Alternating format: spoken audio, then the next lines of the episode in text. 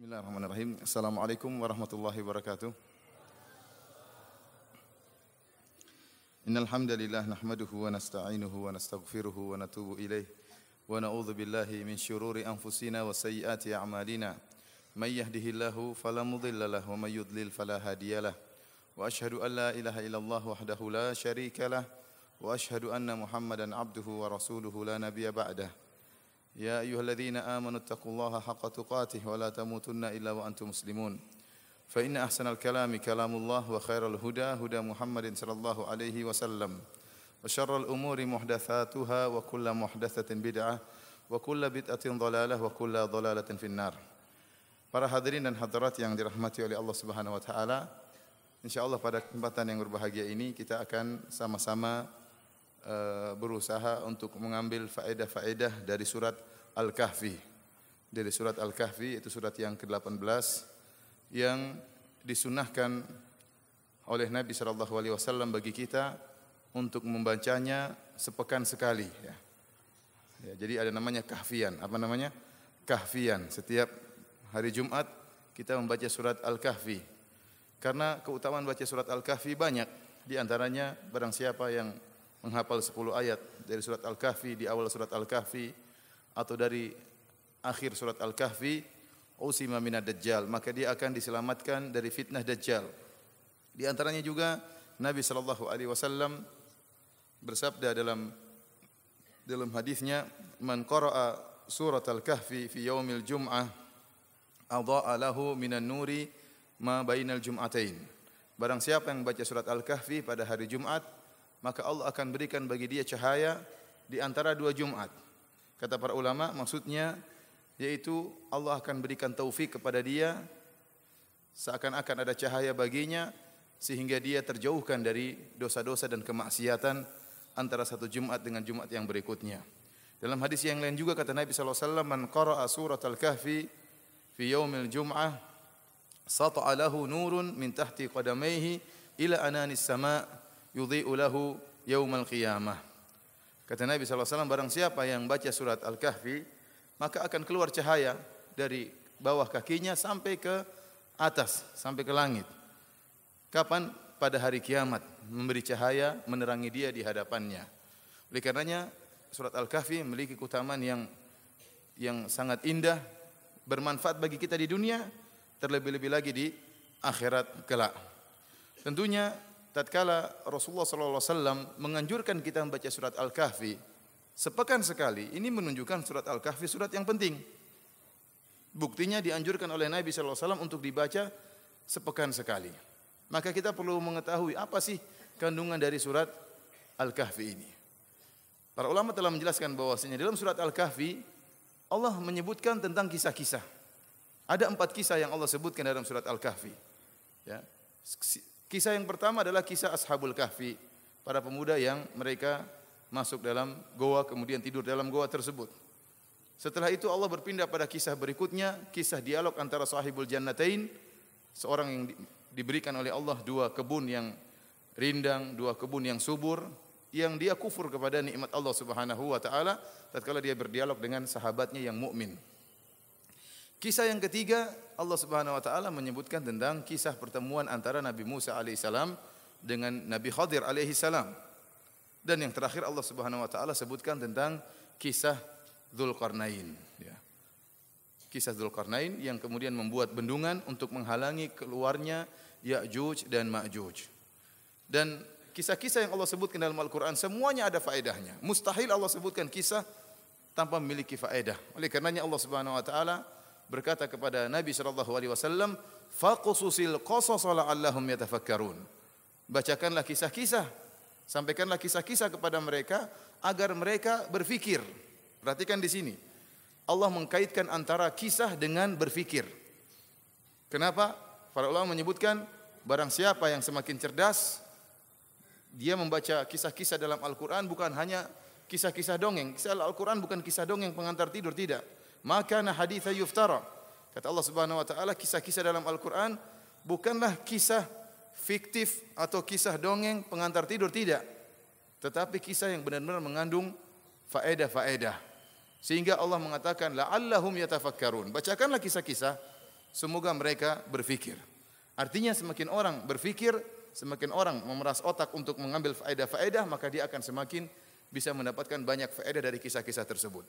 Allah juga berfirman, "Laqad kana fi qasasihim ibratul liulil albab."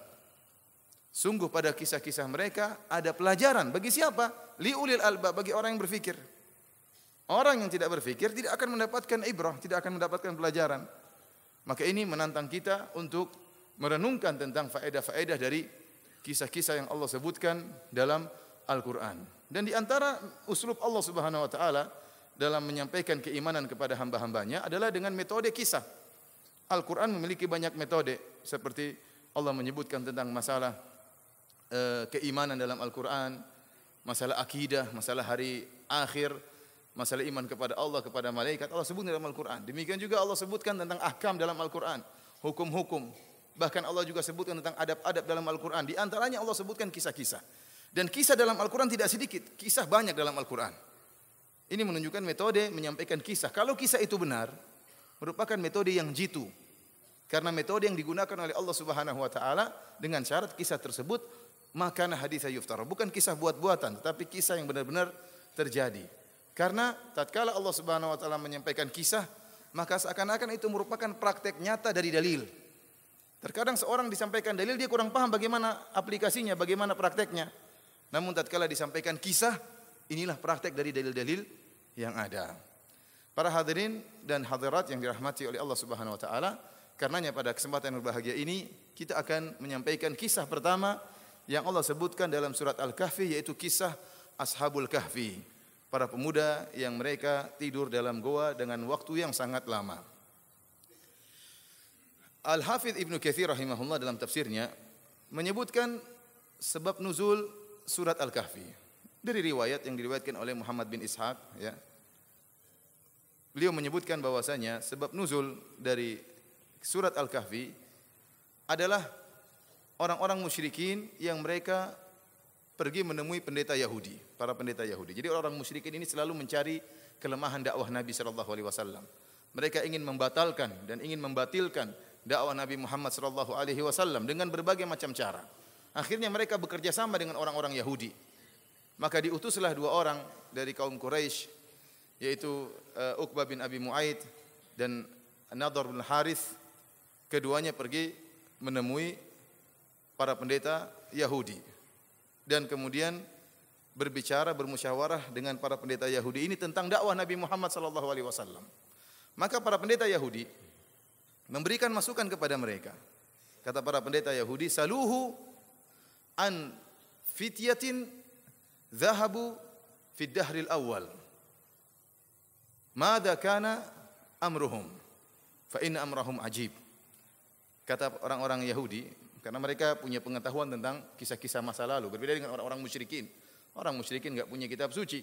Orang-orang Yahudi mereka punya Taurat, mereka punya kisah para nabi, mereka punya kisah-kisah yang menakjubkan. Maka mereka menyuruh orang-orang Quraisy untuk memberi pertanyaan kepada Nabi Muhammad sallallahu alaihi wasallam dengan tiga pertanyaan. Kalau tiga pertanyaan tersebut bisa dijawab, maka Muhammad adalah utusan Allah Subhanahu wa taala. Kalau ternyata Nabi Muhammad SAW tidak bisa menjawab, farajul mutakawil, maka Nabi Muhammad hanyalah seorang pendusta. Pertanyaan pertama, kata pendeta Yahudi, saluhu an fityatin kharaju dhahabu fid dahril awal. Mada kana amruhum. Tanyakan kepada Muhammad tentang kisah para pemuda, beberapa pemuda yang keluar di masa lampau atau di awal hari. Bagaimana kisah mereka? Sungguh sesungguhnya kisah mereka menakjubkan. Wasaluhu dan tanyalah kepada Muhammad sallallahu alaihi wasallam kepada dia si Muhammad an rajulin tawafin tentang seorang pengembara balagha masyariqal ardi wa magharibiha yang telah sampai pada timur bumi dan telah sampai pada barat bumi. Mada naba'uhu? Bagaimana kabar lelaki ini? Maksudnya tentang Zulkarnain. Ini teka-teki yang diberikan oleh para pendeta Yahudi untuk ditanyakan kepada Nabi sallallahu alaihi wasallam. Pertanyaan yang ketiga, saluhu anir ruh. Tanyalah kepada Muhammad tentang ruh. Maka Uqbah bin Abi Muaid dan Nadhr bin Harith begitu gembira mendapatkan tiga teka-teki yang ditanyakan oleh pendeta Yahudi untuk ditanyakan kepada Nabi Muhammad wasallam. Pulanglah mereka ketemu para pembesar-pembesar Quraisy. Akhirnya datanglah orang-orang Quraisy mengetes Nabi wasallam. Maka mereka tanya, "Wahai Muhammad, kabarkanlah kepada kami tentang para pemuda yang keluar di pagi hari, bagaimana kisah mereka? Sungguh kisah mereka menakjubkan." Kalau kita perhatikan, pertanyaan-pertanyaan yang disampaikan oleh para pendeta Yahudi ini adalah pertanyaan takjiz, pertanyaan yang tidak yang memang tidak ingin bisa dijawab. Kalau orang kasih teka-teki, harusnya kasih kata-kata kunci, ya. Tapi kalau pertanyaannya terlalu global, Tanyakan kepada Muhammad tentang para pemuda yang keluar di pagi hari, perkara mereka menakjubkan. Ini terlalu global. Para pemuda yang keluar di pagi hari sangat banyak. Ya. Ada di Lombok pagi hari keluar, ada di Bima di pagi hari keluar, ya. ada di Irian para pemuda keluar. Itu terlalu terlalu terlalu global. Ya. Kalau kasih teka-teki ya, ada para pemuda yang keluar pada tahun sekian atau di abad berapa atau di zaman Nabi siapa. Ini baru mungkin bisa dijawab. Tapi kalau pertanyaannya terlalu global, tanyakan tentang para pemuda yang mereka keluar di pagi hari atau di zaman lampau, bagaimana kisah mereka yang menakjubkan. Tidak disebutkan sama sekali tentang gua. Jadi memang pertanyaan ingin membuat Nabi tidak bisa jawab. Pertanyaan kedua pun demikian, sangat global, sangat umum. Saluhu an rajulin tawafin. Tanyalah kepada Muhammad tentang seorang pengembara yang telah sampai ke ke barat bumi maupun ke timur bumi. Mana ba'uhu, bagaimana kisah orang ini? Ini juga namanya pengembara banyak. Bajak laut pun sampai ke timur bumi sampai ke barat bumi. Padahal maksud dia adalah siapa? Zul Zulkarnain. Kemudian tanyakan kepada dia tentang ruh. Maka Nabi SAW disebutkan dalam riwayat, ya dia mengatakan bahwasanya uh, saukhbirukum dan saya akan kabarkan kepada kalian besok. Ternyata Allah Subhanahu wa taala tidak menurunkan tidak menurunkan uh, surat sebagai jawaban kepada Nabi sallallahu alaihi wasallam. Ditunggulah oleh orang-orang kafir Quraisy besok nggak ada jawaban. Besoknya lagi lusa tidak ada jawaban. Kalau tidak salah sampai 15 hari atau dua pekan baru kemudian turun surat Al-Kahfi. Tatkala tidak turun maka orang-orang kafir Quraisy mulai mengejek Nabi sallallahu alaihi wasallam, ini rajul mutakawil, ini orang pendusta. Mana jawabannya? Kalau dia nabi dia harusnya tahu jawabannya. Namun setelah dua minggu baru kemudian turunlah surat Al-Kahfi. Inilah sebab nuzul yang disebutkan oleh seluruh para ahli tafsir. Ya meskipun dalam sanatnya masih dipermasalahkan ya, tetapi inilah sebab nuzul yang disebutkan oleh para ahli tafsir tentang turun surat Al Al-Kahfi. Kita akan bacakan surat Al-Kahfi tersebut dengan tafsiran yang ringkas yang saya ambil dari beberapa buku. Yang paling utama adalah empat buku yaitu tafsir Ibnu Katsir, kemudian tafsir Al-Qurtubi, kemudian tafsir Abdurrahman bin Nasr Sa'di dan tafsirnya uh, Adwaul Bayan yaitu Al-Shinqiti rahimahumullahu jami'an. Allah Subhanahu wa taala berfirman, yang punya Al-Qur'an tolong dibuka, yang punya terjemahan tolong dibuka ya. Ayat yang pertama Allah Subhanahu wa taala berfirman, Alhamdulillahilladzi anzala ala abdihil kitaba wa lam yaj'al lahu iwaja. Segala puji bagi Allah yang telah menurunkan kepada hambanya Al-Qur'an. Wa lam yaj'al lahu iwaja dan Allah tidak menjadikan pada Al-Qur'an tersebut ada kebengkokan, ada kemiringan. Di ayat ini Allah memuji dirinya dengan nikmat yang sangat agung dan Allah berhak untuk dipuji dengan seluruh nikmat yang Allah berikan kepada kita. Tetapi Allah memilih salah satu nikmat yang sangat agung yang Allah berikan kepada hambanya yaitu Al-Quran. Turunnya Al-Quran merupakan nikmat yang sangat agung, nikmat yang sangat besar. Maka Allah khususkan penyebutan penyebutannya di awal surat Al-Kahfi. Alhamdulillahilladzi anzala ala abdihil kitab. Segala puji bagi Allah yang telah menurunkan bagi hambanya yaitu Muhammad sallallahu alaihi wasallam Al-Quran. Walam yaj'al lahu iwaja dan Allah tidak menjadikan Al-Qur'an tersebut bengkok. Kata Syekh Muhammad Al-Amin Al-Syinqiti rahimahullah, iwaja ya, itu adalah suatu kalimat nakirah dalam konteks penafian. Walam yaj'al lahu iwaja. Dan kami tidak menjadikan kebengkokan dalam Al-Qur'an tersebut. Oleh karenanya kalimat nakirah jika datang dalam bentuk nafi memberikan faedah ta'um, memberikan faedah keumuman. Tidak ada kebengkokan dalam Al-Qur'an dalam segala hal, dalam hukum-hukumnya, dalam kisah-kisahnya, ya, dalam kabar-kabarnya, ya, dalam hikmah-hikmahnya tidak ada kebengkokan sama sekali. Wa tammat kalimatu rabbika sidqa wa adla. Dan telah sempurna kalimat-kalimat Rabbmu sidqan wa adla sidqan yaitu dalam dalam kabar-kabarnya tidak ada pertentangan, semuanya benar. Adla dalam hukum-hukumnya. Semua hukum-hukum dalam Al-Qur'an semuanya adil. Kemudian kata Allah Subhanahu wa taala, qayyiman liyunzira ba'san syadida. Al-Quran tersebut qayyimah, lurus. Ini salah satu tafsir dari kalimat qayyiman yaitu lurus. Inna hadzal Qur'ana yahdi lillati hi aqwam. Sungguhnya Quran ini memberi petunjuk kepada jalan yang lurus. Di antara fungsi Al-Quran memberi inzar, peringatan dan beri kabar gembira. Kata Allah, liyunzira ba'san syadidan min ladunhu. Untuk memberi peringatan kepada adab yang pedih terhadap orang-orang yang menyeleweng dari Al-Quran. Diberi peringatan dengan adab yang pedih. Wa yubashshirul mu'minina alladzina ya'maluna salihat. Dan beri kabar gembira kepada orang-orang yang beriman siapa yang mengamalkan amalan-amalan soleh anna lahum ajran hasana. Bagi mereka ganjaran yang indah. Makithina fihi abada. Ganjaran indah tersebut adalah surga. Makithina fihi abada. Dan mereka akan kekal dalam dalam surga tersebut. Ya. oleh karenanya ini salah satu dalil. Dari sekian banyak dalil yang menunjukkan bahwasanya amalan merupakan sebab masuk surga. Allah mengatakan wa yubasyirul mu'minin untuk memberi kabar gembira kepada orang-orang yang beriman. Siapa? Alladzina ya'maluna salihat. Orang-orang yang beramal saleh anna lahum ajran hasanah. Bagi mereka surga.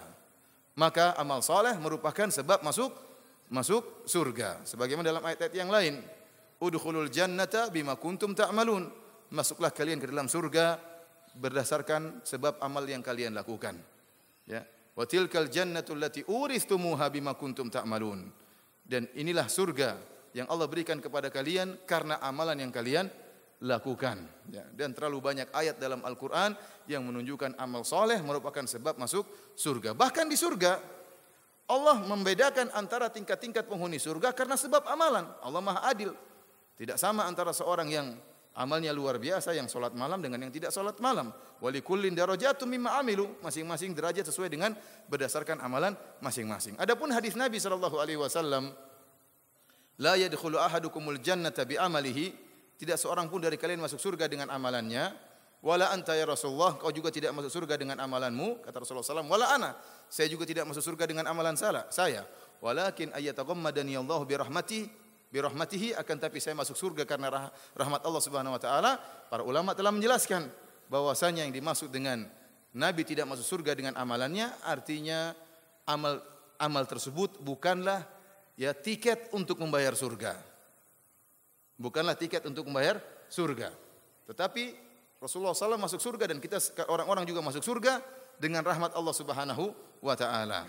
Kenapa? Karena amal kita ini tidak cukup untuk membayar surga. Ya ikhwan, sebagaimana telah kita sampaikan tentang pesona akhirat. Kalau kita berbicara tentang salah satu nikmat surga saja seperti bidadari yang begitu indahnya yang kata Nabi sallallahu alaihi wasallam lau tala'at imra'atun min ahli jannah la adha'at ma bainahuma. Seandainya ada seorang wanita surga nongol di atas muka bumi ini maka akan menerangi isi dunia tersebut ya. Seandainya seluruh muka bumi ini gelap kemudian muncul bidadari maka akan terang benderang Wa malaat wala malaat ma bainahuma riha, bukan cuma terang benderang, bahkan akan tersebar bau yang semerbak di seluruh penjuru alam semesta ini gara-gara seorang bidadari. Ya cahaya keluar dari tubuhnya, aroma yang harum keluar dari tubuhnya. Kemudian kata Nabi SAW, wala nasifuha ala ra'siha khairum minad dunya wa ma fiha. Dan kerudung yang ada di atas kepalanya lebih baik daripada dunia dan seisinya. Lebih baik daripada dunia dan seisinya. Artinya apa? Kalau antum mencari 100 wanita tercantik di dunia ini antum kumpulkan terus antum bandingkan dengan kerudung bidadari masih lebih oke okay kerudung bidadari. Iya, karena Nabi mengatakan lebih baik daripada dunia dan seisinya. Itu baru kerudungnya, belum hidungnya, belum anunya ya, belum bibirnya. Oleh karenanya, amalan antum untuk bayar bidadari ini, bidadari ini bukan cuma 10 tahun antum nikah sama dia, bukan cuma 100 tahun, bukan 1000 tahun, Bukan satu miliar tahun, bukan satu triliun tahun. Selama-lamanya tanpa batas. Terus antum bandingkan dengan amal soleh antum yang cuma berapa tahun. Antum baru dapat hidayah pun baru-baru. Mungkin baru sholat baru berapa tahun. Ya. Kemudian taruhlah antum beribadah 40 tahun selama di atas muka bumi ini. Ya. Antum bandingkan amalan antum untuk dapat bidadari. Gak pantas. Sudah sholat malam juga jarang. Kemudian sholat pun tidak khusyuk pikiran ke mana-mana. Belum ditambah gibahnya. Belum ditambah. Terus mau bayar bidadari. Gak cukup. Oleh karenanya seorang tidak masuk surga dengan menjadikan amalannya sebagai tiket untuk bayar apa? Bayar surga. Tidak mungkin, mustahil. Amalan 40 tahun untuk bayar bidadari selama-lamanya mustahil. Itulah maksud hadis Nabi SAW. La yadkhulu ahadukumul jannata bi amalihi. Tidaklah seorang masuk surga dengan amalan dia. Amalan dia bukan tiket. Tetapi amalan dia merupakan sebab rahmat Allah Subhanahu wa taala. Oleh karena kalau ada orang mengatakan, kita masuk surga bukan dengan amal tapi dengan rahmat. Kita tanya sama dia, Toyib, saya setuju dengan anda bahwasanya kita masuk surga dengan rahmat Allah. Bagaimana kita meraih dengan rahmat Allah? Dengan sebab apa kita meraih rahmat Allah? Jawabannya dengan sebab amal. Maka perkaranya sama saja. Masuk surga dengan rahmat, rahmatnya dengan sebab amal. Maka jadilah amal merupakan sebab masuk surga sebagaimana Allah sebutkan dalam banyak ayat.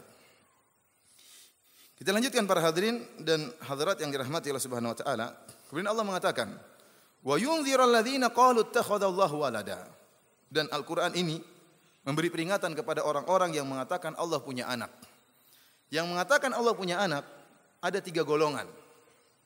Sebagaimana disampaikan oleh Al-Qurtubi, demikian juga disampaikan oleh Shinqiti rahimahumullah.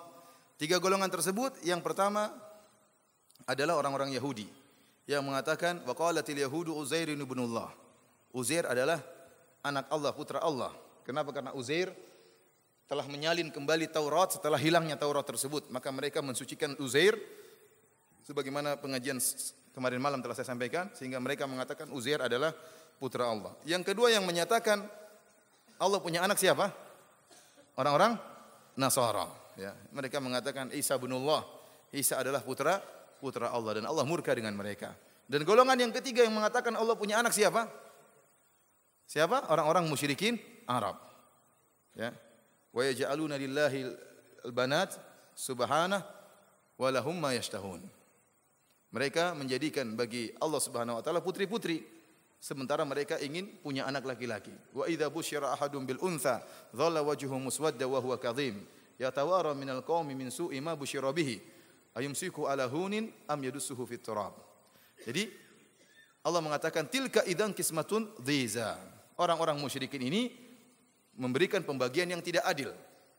Mereka ya tidak suka punya anak perempuan.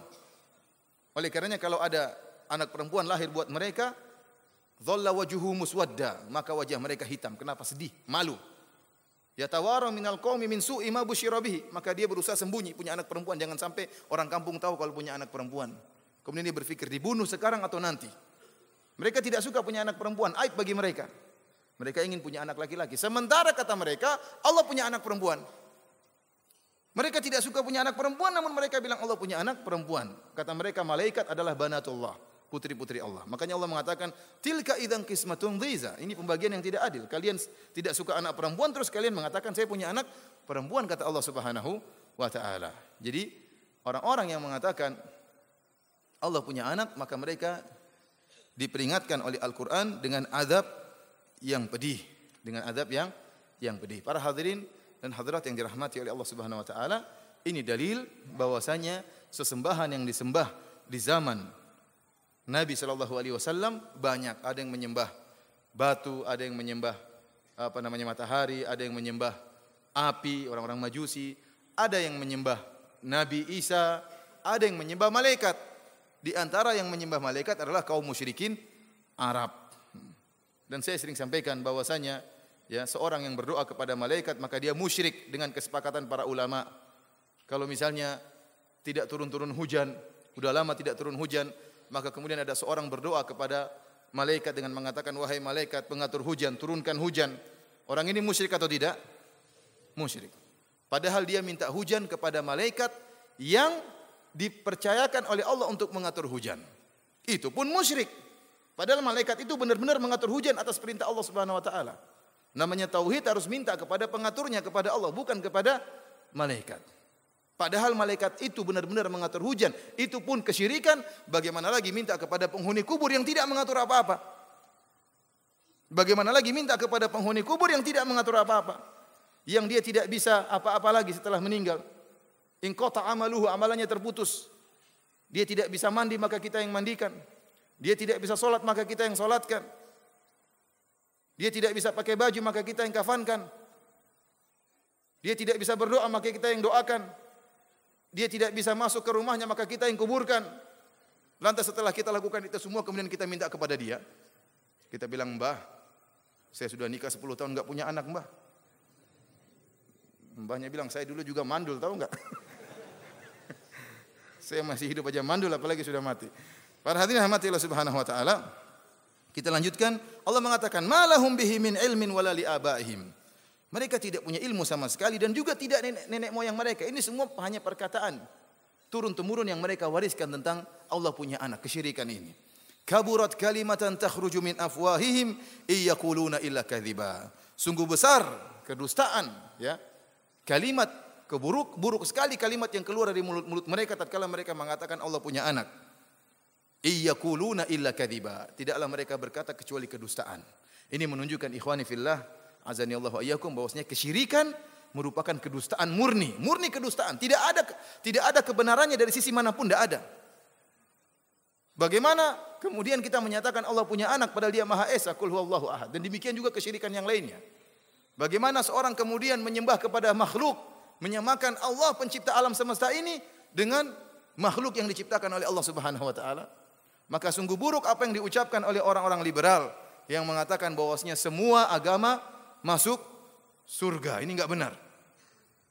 Ini kekufuran yang nyata. Mereka mengatakan orang-orang Islam punya surga. Di samping surganya orang Islam ada surga tetangga, surga Yahudi, surga Nasara. Bisa jalan-jalan ke surga tersebut. Ini kedustaan yang nyata. Bagaimana mereka mau menyamakan antara agama tauhid, agama tauhid cuma Islam. Inna dina indallahil Islam. Selainnya merupakan kesyirikan. Bagaimana mau disamakan kesyirikan dengan tauhid? Bagaimana mau disamakan Rabbul samawati wal ard, pencipta alam semesta ini dengan makhluk, dengan nabi, dengan malaikat, dengan batu, dengan orang mati yang disembah. Disamakan dengan sapi yang disembah.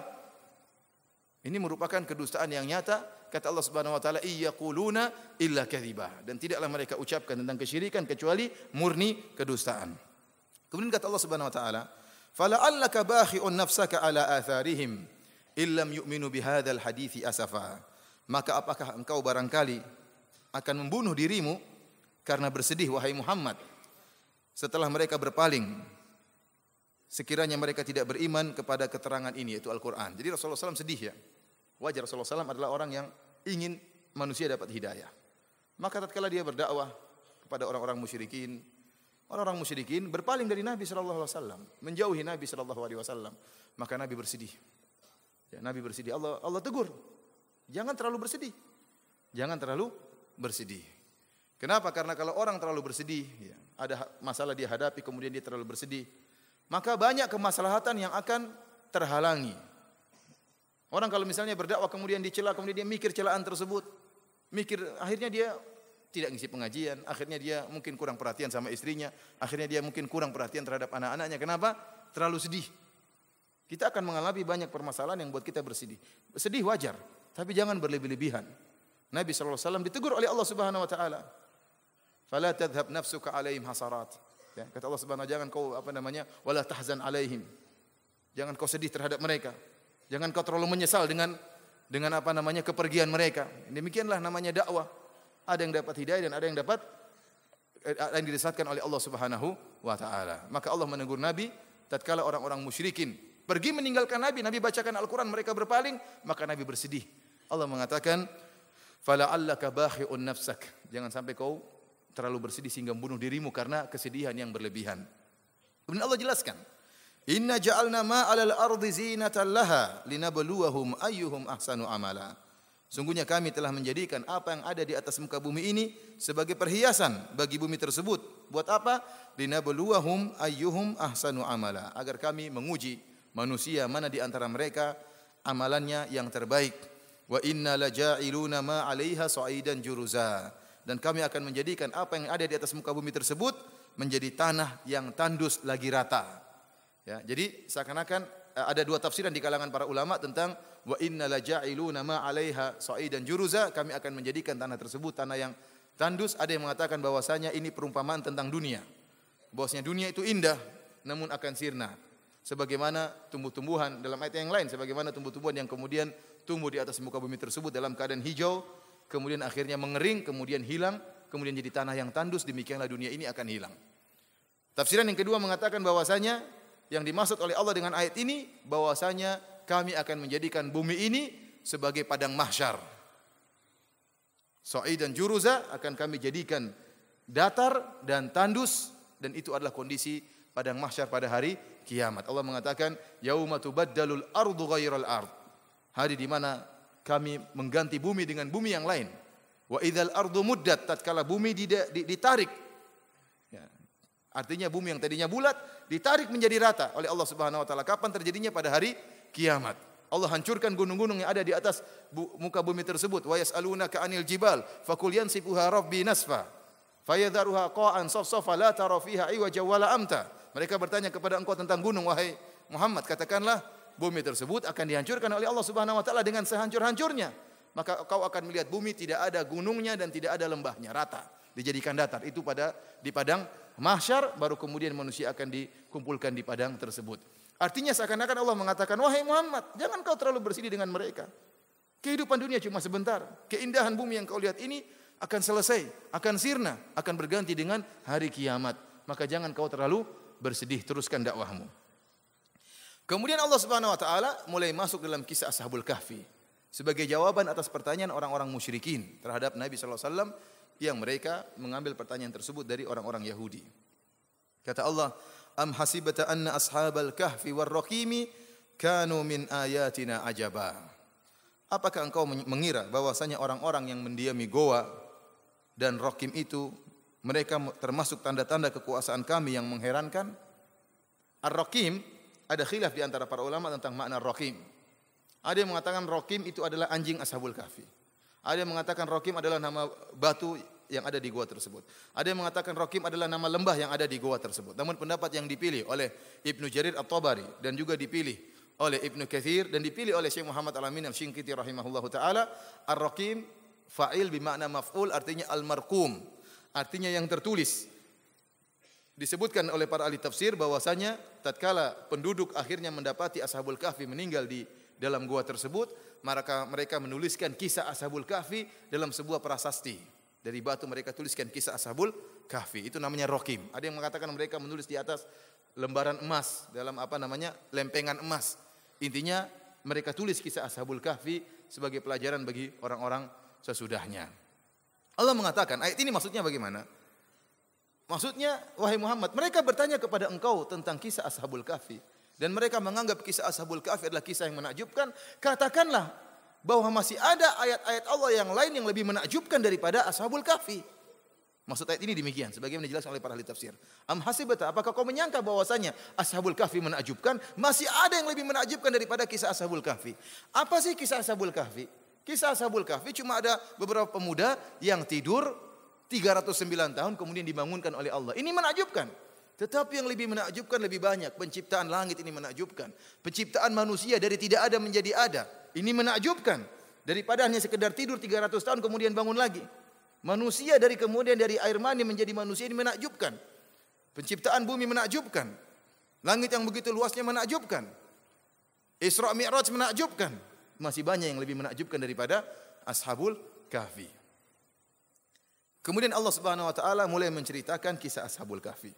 Kata Allah, "Idz awal fityatu ilal kahfi Faqalu rabbana atina min ladunka rahmatan wa hayyi' lana min amrina rasyada.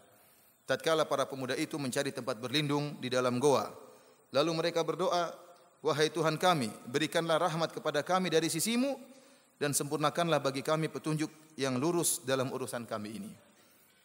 Siapakah para pemuda ini?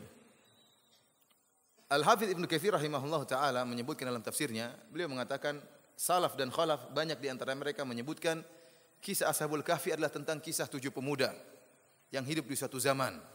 Zaman ini diperselisihkan oleh para ulama. Apakah mereka hidup di zaman Nabi Isa alaihissalam ataukah mereka hidup sebelum zaman Nabi Nabi Isa alaihissalam? Al Hafidh Ibnu Katsir merajihkan bahwasanya mereka ini hidup di zaman sebelum Nabi Isa. Jadi mereka bukan orang-orang Nasara. Mereka adalah pengikut Nabi Musa alaihissalam.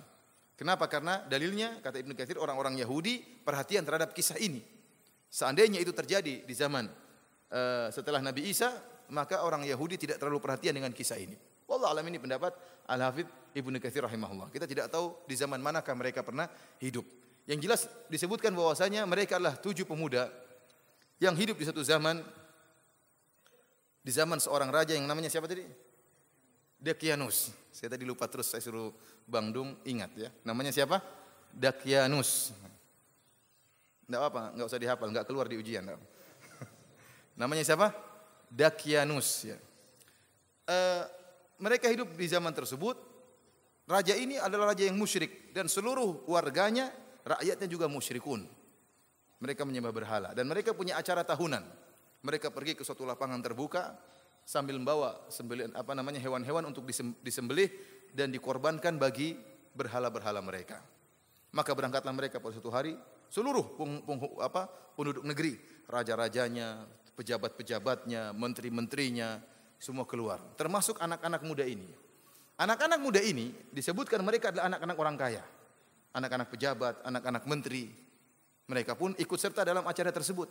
Tatkala acara kesyirikan dimulai, maka salah seorang dari pemuda ini keluar, dia tidak suka dengan kesyirikan. Maka dia pun keluar, antum bisa lihat kisahnya di Ibnu Tafsir Ibnu Katsir rahimahullah taala. Maka dia pun keluar menjauh dari kumpulan orang-orang tersebut, lalu dia beristirahat di bawah sebuah pohon. Menjauh dari mereka. Tidak lama kemudian datang orang kedua, keluar juga. Tidak saling mengenal, duduk juga di pohon. Ada apa ini kok ikut-ikutan saya dalam hati? Datang yang ketiga keluar juga.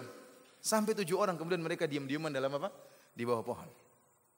Akhirnya diam-diaman mereka saling Takut kalau ketahuan ternyata mereka pergi gara-gara tidak suka dengan kesyirikan. Akhirnya yang satu berbicara, sudahlah, kenapa saya ke sini karena saya tidak suka dengan kesyirikan.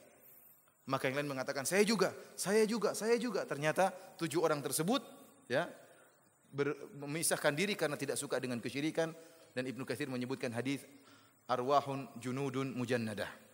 Bahwasanya roh-roh itu saling berkelompok-kelompok.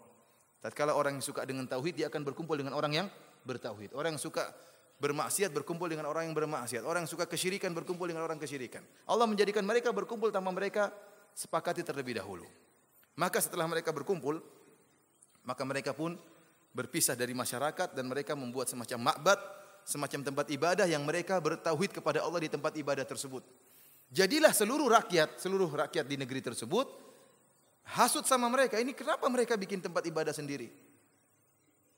Maka mereka pun melaporkan, rakyat melaporkan para pemuda ini kepada Raja Dakyanus. Dilaporkanlah. Maka dipanggillah mereka oleh Raja Dakyanus. Ternyata mereka adalah anak-anak pejabat. Dikenal oleh raja tersebut. Orang-orang kaya semuanya, pakaiannya bagus-bagus. Maka sang raja mengatakan, buka pakaian kalian. Pakaian indah mereka mereka buka. Disuruh ganti dengan pakaian yang biasa, pakaian orang miskin.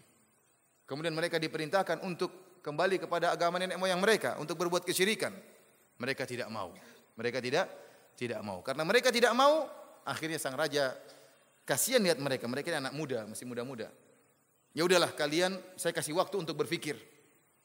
Dikasih waktu, beberapa waktu untuk berpikir, tidak langsung dihukum oleh sang raja.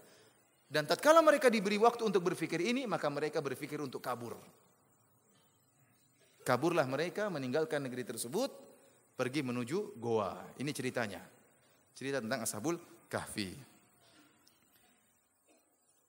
Mereka tatkala pergi ke goa mereka mengatakan Rabbana atina min ladunka rahmah ya Allah berikanlah kepada kami rahmat. Perhatikan di sini rahmat juga adalah isim nakirah. Isim nakirah dalam siyak talab meminta Rabbana atina min ladunka rahmah ya Allah berikanlah kepada kami rahmatmu. Seluruh rahmatmu berikanlah kepada kami. Ya, mencakup umum rahmat yang berkaitan dengan kami, dengan jasad kami, dengan agama kami. Oleh karenanya para ulama menyebutkan seperti doa Rabbana atina fid dunya hasanah wa fil akhirati hasanah wa qina benar. Hasanah di sini Rabbana atina fid dunya hasanah. Ya Allah berikanlah kepada kami kebaikan. Hasanah di sini adalah nakirah dalam konteks tolak meminta maka memberikan faedah keumuman. Oleh karenanya barang siapa yang ingin minta dunia apa saja, kalau dia baca doa ini maka sudah cukup. Minta dunia apa saja, dia mengatakan Rabbana atina fid dunya hasanah dalam benaknya ingin ingin sesuatu, maka sudah sudah cukup karena hasanah sini mencakup seluruh kebaikan dunia. Bahkan sebagian salaf tatkala ditanya bagaimana doa, agar kita bisa mendapatkan istri yang solehah, maka suruh baca doa ini. Rabbana atina fid dunya hasanah. Pingin supaya utang bisa lunas, bacanya apa? Semua kebaikan minta doa ini selesai. Ya, orang orang bilang doa sapu jagat ya. Kenapa? Mencakup seluruh kebaikan di dunia dan mencakup seluruh kebaikan di mana? Di akhirat. Ya. Jadi mereka minta secara global mereka mengatakan ya Allah berikanlah rahmatmu kepada kami. Rahmat apa saja yang penting baik bagi kami. Mereka tidak minta rahmat tertentu. Mereka mengatakan, "Atina min ladunka rahmah." Berikanlah rahmat kepada kepada kami. Maka Allah kabulkan. Allah kabulkan mereka. Maka Allah mengilhamkan mereka untuk pergi ke sebuah goa. Lalu mereka masuk dalam gua tersebut, Allah tidurkan mereka. Kata Allah, "Fadarabna ala adhanihim fil kahfi sinina adada." Maka kami pun menutup telinga-telinga mereka dalam goa Al-Kahfi bertahun-tahun lamanya. Dan ini kata para ulama menunjukkan mereka tidurnya pulas. Kenapa telinga mereka benar-benar ditutup dan Allah menggunakan kalimat dorobena. Kami kalau bahasa Arab katanya mukul, artinya benar-benar ditutup, benar-benar ditutup telinga mereka sehingga tidak ada suara kecil pun yang mereka dengar. Karena kalau orang tidur kemudian masih dengar-dengar sesuatu berarti belum pulas. Ini dia mau tidur berapa tahun? Mau 300 tahun, jadi harus pulas. Benar-benar tutup. Oleh karenanya sering kita tidur, kita baru tidur gini dan kita sudah ngorok, tahu-tahu orang bicara bicarain kita, itu gimana orang itu? Kita dengar oh dia gibahin kita. Padahal kita belum tidur pulas, tapi sudah sempat ngorok dan ngorok saya ingatkan, ngorok bukan berarti tanda apa? Tanda kepulasan. Belum tentu pulas. Oleh karena saya pernah mengalami sendiri, bukan saya yang ngorok ya. Jadi saya naik mobil sama seorang supir dan kita waktu itu berjalan dari Jakarta menuju Jawa Timur, Jawa Timur balik lagi ke Jakarta. Dia nyetirin sebulan pun nyetirin saya dan keluarga. Di tengah perjalanan, di tengah malam, istri, anak-anak semua sudah tidur. Tiba-tiba saya juga sudah tidur, setengah tidur, tahu-tahu saya dengar orang ngorok. Saya cek istri saya bukan, bukan. Anak-anak juga. Supir saya yang sedang ngorok. ini demi Allah ini wali nih. Saya bilang, eh kamu tidur ya? Oh enggak, enggak Ustaz, enggak Ustaz. Tadi baru, udah ngorok subhanallah. Saya berhenti, berhenti, berhenti. Jadi saya katakan ngorok belum tentu menunjukkan apa? Kepulasan. Kan dalam sebutkan dalam hadis para sahabat menunggu Nabi kelamaan mereka sampai terdengar suara ngorokan mereka. Kemudian mereka sholat tanpa wudhu. Paham? Berarti ngorok belum tentu menunjukkan kepulasan. Yang menunjukkan kepulasan tidak sadar dengan kondisi sekitar. Sehingga para ulama mengatakan kalau orang sudah megang sesuatu, sesuatunya itu jatuh, plek, dia tidak dengar, itu berarti tidur yang membatalkan wudhu. Jadi Allah mengatakan di sini, "Fadharabana ala adhanihim fil kahfi sinina adada." Kami tutup telinga mereka. Artinya benar-benar mereka tidur pulas, tidak ada sedikit suara pun yang mereka mereka dengar. Thumma ba'athnahum lina'lama ayyul hizbaini ahsa lima labithu amada. Kemudian kami bangunkan mereka agar kami mengetahui mana di antara dua golongan yang lebih tepat menentukan berapa lama mereka tidur. Hizbain di sini dua golongan ini ada khilaf di antara para ulama. Ada yang mengatakan Hizbain dua kelompok ini adalah di antara para ashabul kahfi tersebut karena mereka waktu bangun kamu tidur berapa tahun? Ada khilaf di antara mereka. Ada yang mengatakan kita tidur sehari, ada yang mengatakan setengah hari, khilaf di antara mereka. Ada pendapat yang mengatakan maksudnya adalah perdebatan antara ashabul kahfi dengan penduduk negeri. Penduduk negeri mengatakan kalian tidur sudah lama, mereka mengatakan oh tidak kita baru tidur cuma sehari. Khilaf di antara mereka. Intinya ada perdebatan di antara dua kelompok dan Allah membangunkan mereka agar mereka tahu mana yang lebih tepat ya berapa lama mereka tidur. Kata Allah, "Nahnu naqussu 'alaika naba'ahum bil haqq." Kami mengkisahkan kepada engkau hai Muhammad kisah mereka dengan kebenaran. Kisah ini benar. Innahum fityatun amanu bi rabbihim wazidnahum huda. Mereka adalah para pemuda yang beriman kepada Rabb mereka dan kami tambahkan kepada mereka petunjuk. Ibnu Katsir rahimahullah menyebutkan ini dalil bahwasanya para pemuda lebih mudah menerima petunjuk. Para pemuda lebih mudah untuk menerima dakwah, berbeda dengan orang-orang tua. Kepala batu. Kemudian apa? Keras kepala, angkuh. Merasa sudah banyak makan garam sehingga keasinan. Yang muda-muda tidak begitu, tidak ada keangkuhannya. Oleh karena Ibnu Katsir menyebutkan, mohon maaf orang tua ya enggak, saya enggak bukan saya bicara tentang mereka ya, bukan tentang antum. Oleh karena Ibnu Katsir menyebutkan, lihatlah bagaimana Nabi sallallahu alaihi wasallam. Nabi sallallahu alaihi wasallam tatkala di Madinah, di Mekah, dakwah Nabi yang nerima siapa? Anak-anak muda, seumuran Nabi atau lebih muda daripada Nabi. Jarang orang tua. Siapa yang menerima dakwah Nabi? Abu Bakar lebih muda daripada Nabi. Umar lebih muda daripada Nabi. Semuanya Ibnu Mas'ud lebih muda. Ya. Uthman semuanya lebih muda daripada Nabi Shallallahu Alaihi Wasallam. Yang tua-tua kepala batu. Abu Jahal, Abu Lahab, Umayyah bin Khalaf, kepala batu semua. Kenapa mereka merasa ini anak baru kemarin sore? Kemudian mendakwahi kami. Ini kenyataan yang ada berlaku setiap zaman. Kebanyakan dakwah diterima oleh anak-anak, anak-anak muda. Coba sekarang anak muda angkat tangan. Ya orang tua lebih sedikit, biasanya lebih sedikit, ya, biasanya lebih sedikit. Karenanya ikhwani fillah wa fiddin azani Allah wa berbeda tatkala di Madinah. Tatkala di Madinah perkaranya sebaliknya sebagaimana pernah saya jelaskan. Bahwasanya orang-orang para pembesar di kota Madinah semuanya sudah pada meninggal dunia dalam perang Bu'ath yang masih tersisa cuma Abdullah bin Ubay bin Salul. Ini yang tersisa sehingga dialah yang kemudian menjadi gembongnya orang-orang munafik. Namun yang ada kaum Ansor, Khazraj dan kaum Aus rata-rata anak muda. Maka Nabi cukup mengutus siapa? Musa bin Umar yang muda juga. Diutus untuk mendakwahi mereka, mereka dapat hidayah. Kenapa? Karena ini dakwah anak-anak muda. Dan kenyataannya demikian. Oleh karenanya sering ikhwan-ikhwan tatkala mereka berdakwah dan alhamdulillah berhasil dengan tatkala orang-orang tua tidak terima mereka bikin sekolah. Bikin TPA. Ya. Anak-anak kecil yang sekolah, anak-anak kecil yang belajar ngaji. Ya. Bapaknya tidak mau, biarin aja bapaknya. Ntar lagi selesai mereka. Yang yang muda-muda yang diperhatikan. Bukan begitu maksudnya. Artinya Ya udah kalau orang tua tidak mau ya sudah tidak apa-apa, jangan putus asa ya, jangan sedih yang muda-muda ini karena mereka sebentar lagi apa? Selesai ya. Yang muda-muda ini yang nanti akan melanjutkan dakwah. Ternyata subhanallah, ini terjadi aja anak-anak tersebut pintar, mulai berubah akhlaknya, hafal doa masuk WC, keluar WC, hafal doa mau makan, kemudian setelah makan hafal doa mau tidur. Ayahnya merokok juga ditegur, "Bi, haram itu." Uh, kaget. Coba kalau kita yang tegur kita ditampar mungkin. Tapi anaknya yang tegur, wah dia kagum anaknya tegur saya merokok. Dia bahagia. Anaknya bernahi mungkar. Akhirnya dia tertarik lama-lama tertarik lama-lama ikut apa? Dakwah dari anak-anaknya. Oleh karenanya demikianlah kondisi dakwah kebanyakan yang menerima adalah anak-anak muda karena yang tua-tua punya keangkuhan, punya ego, ya, punya merasa lebih hidup lebih dulu, lebih banyak makan garam ya. Sehingga keasinan. Kita lanjutkan Allah Subhanahu wa taala berfirman, Warabatana ala kulubihim idh qamu faqalu rabbuna rabbus samawati wal ardi lan nad'u min dunihi ilaha faqad idzan syatata. Kami pun mengikat hati mereka itu kami menyabarkan mereka. Kapan idh qamu tatkala mereka berdiri? Banyak ahli tafsir menyatakan tatkala mereka dipanggil oleh sang raja. Disuruh untuk kembali kepada agama nenek moyang mereka atau mereka akan dirajam sampai mati. Tatkala mereka dipanggil ketahuan dipanggil. Ada dua pilihan, cuma dua pilihan. Kembali kepada kesyirikan atau kami rajam sampai mati. Tatkala itu Allah tegarkan diri mereka. Mereka tetap mengucapkan al-haq. Dan ini dalil bahwasanya kalau orang ingin mencari kebenaran, Allah akan sabarkan. Allah akan sabarkan. Ini Allah sebutkan dalam Al-Qur'an. Contohnya seperti kisah Ummi Musa, ibunya Nabi Musa, alai, alai, apa ibunya Nabi Musa, Allah Subhanahu wa taala uh, menyatakan in kadat la tubdi bihi laula an rabatna ala qalbiha litakuna minal mu'minin. Hampir-hampir tatkala Nabi Musa diambil oleh si kecil Musa tatkala dilepaskan di sungai Nil, kemudian diambil oleh kerajaan Firaun, dilihat oleh ibunya Nabi Musa. Dia ingin ngomong itu anak saya mau diambil. Hampir-hampir dia ucapkan itu anak saya namun Allah sabarkan dirinya. Maka dia pun bisa bertahan.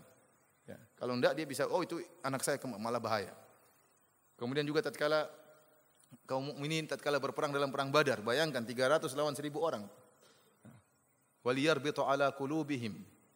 Awalau yarbitu ala qulubikum ya, dalam ayatnya saya lupa ayatnya ya dan agar Allah Subhanahu wa taala liyuthabbita bihil aqdam ya agar kemudian kami sabarkan hati-hati mereka karena sekarang repot 300 melawan 1000 orang. Itu ujian yang berat dan demikian juga ujian dialami oleh para pemuda ini. Mereka menghadapi ujian yang berat. Ujian yang mereka hadapi pertama saya katakan mereka anak-anak orang kaya. Mereka anak-anak orang kaya. Kemudian mereka harus hidup miskin. Kenapa? Diusir dari negerinya.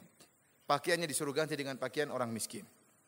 Dan ini merupakan kesulitan tersendiri. Biasa hidup dengan hidup yang mewah, maka harus ditinggalkan hidup yang mewah tersebut demi tauhid kepada Allah Subhanahu wa taala. Kemudian harus pergi ke mana? Ke goa yang tidak ada makanan di situ, tidak ada minuman di situ, yang biasanya mungkin tidur di kasur harus tidur di goa, di atas tanah. Ini ujian tersendiri. Maka kalau Allah tidak sabarkan mereka, mereka tidak bakalan sabar. Ya terkadang ada kondisi di mana seorang Mustahil dia bisa bersabar namun Allah sabarkan dia. Kenapa? Karena dia ingin bertauhid kepada Allah Subhanahu wa taala. Kemudian di antara kesabaran yang harus mereka hadapi, ya mereka harus menyelisihi seluruh penduduk negeri. Bayangkan seluruh penduduk negeri semuanya musyrikin. Bapak-bapak mereka, mbak, mama-mama mereka, semuanya musyrikin. Cuma tujuh orang ini yang tidak musyrik. Ini berat menyelisihi masyarakat yang terjerumus dalam kemaksiatan, yang terjerumus dalam apa namanya kesyirikan, dicerca oleh mereka, dihina oleh mereka. Ini butuh kesabaran. Oleh karenanya Allah mengatakan, warabatna ala qulubihim. Kami mengkokohkan hati mereka untuk mereka bersabar. Idh qamu faqalu rabbuna. Tatkala mereka ditantang oleh diancam oleh sang raja, kembali kepada kesyirikan atau tidak kami rajam kalian. Maka mereka dengan berani mengatakan Rabbuna Rabbus samawati wal ardi lan nad'u min dunihi ilaha. Kami tidak akan berbuat kesyirikan wahai raja. Raja siapa tadi namanya? Daknius. Apa? Daknius. Hah? Bukan Daknius. Ibnu Katsir menyebutkan apa? Daknius. Mungkin dalam riwayat yang lain saya enggak tahu, Allah alam. Ada ius-iusnya pokoknya. Akhirnya apa namanya? Dia berkata dengan mereka berkata di hadapan sang raja, kami tidak menyembah kecuali pencipta langit dan bumi, kecuali penguasa langit dan bumi. Lana doa min dunihi ilaha. Kami tidak akan berdoa kepada selain Allah Subhanahu wa taala. Laqad qulna idzan syatata. Kalau kami sampai berdoa kepada selain Allah, kami berbuat kesyirikan maka kami telah melenceng jauh dari kebenaran. Haula'i qaumun attakhadhu min dunihi ilaha. Bayangkan, mereka berani mengucapkan al-haq di hadapan sang raja langsung. Ini perlu kesabaran, ya. Perlu kesabaran, bukan mereka ngomong di belakang, tidak, di depan sang raja. Oleh karena Nabi SAW mengatakan, Afdolul jihad kalimatu haqqin inda sultanin jair. Jihad yang paling utama, yang paling afdal adalah berkata kebenaran langsung di hadapan apa? Indah, di sisi sang raja langsung. Siapa tahu dia dapat hidayah. Dan ini spekulasi tinggi. Bisa jadi sang raja tersentak dapat hidayah, bisa jadi dia marah, dia bunuh. Makanya dikatakan afdolul al-jihad. Bukan bikin kacau di belakang, ngomong dari belakang, bikin bikin provokasi masyarakat ya. Di sini mereka berbicara langsung di hadapan sang raja. Kemudian mereka mengatakan, Haulai qaumun attakhadhu min dunihi ilaha. Kaum kami, ya, artinya termasuk kau sang raja ya. Kaum kami telah mengambil sesembahan-sembahan selain Allah. Laula ya'tuna alaihim bisultanin bayyin. Seandainya mereka datangkan dalil bahwasanya sembahan-sembahan mereka merupakan Tuhan. Tidak ada dalilnya. Faman adzlamu mimman iftara 'ala Allahi kadziba. Dan siapa yang lebih zalim dari orang yang berbuat kedustaan terhadap Allah Subhanahu wa taala? Seakan-akan mereka berkata, dan kezoliman apa yang lebih besar daripada kesyirikan? Tidak ada kezoliman yang lebih besar daripada kesyirikan. Seorang berdoa kepada selain Allah, seorang berdoa kepada makhluk ciptaan Allah, ini kezoliman yang paling besar. Akhirnya mereka tadi sebagaimana kita telah jelaskan diberi waktu oleh Allah, oh, diberi waktu oleh sang raja untuk berfikir. Maka mereka pun meninggalkan negeri mereka.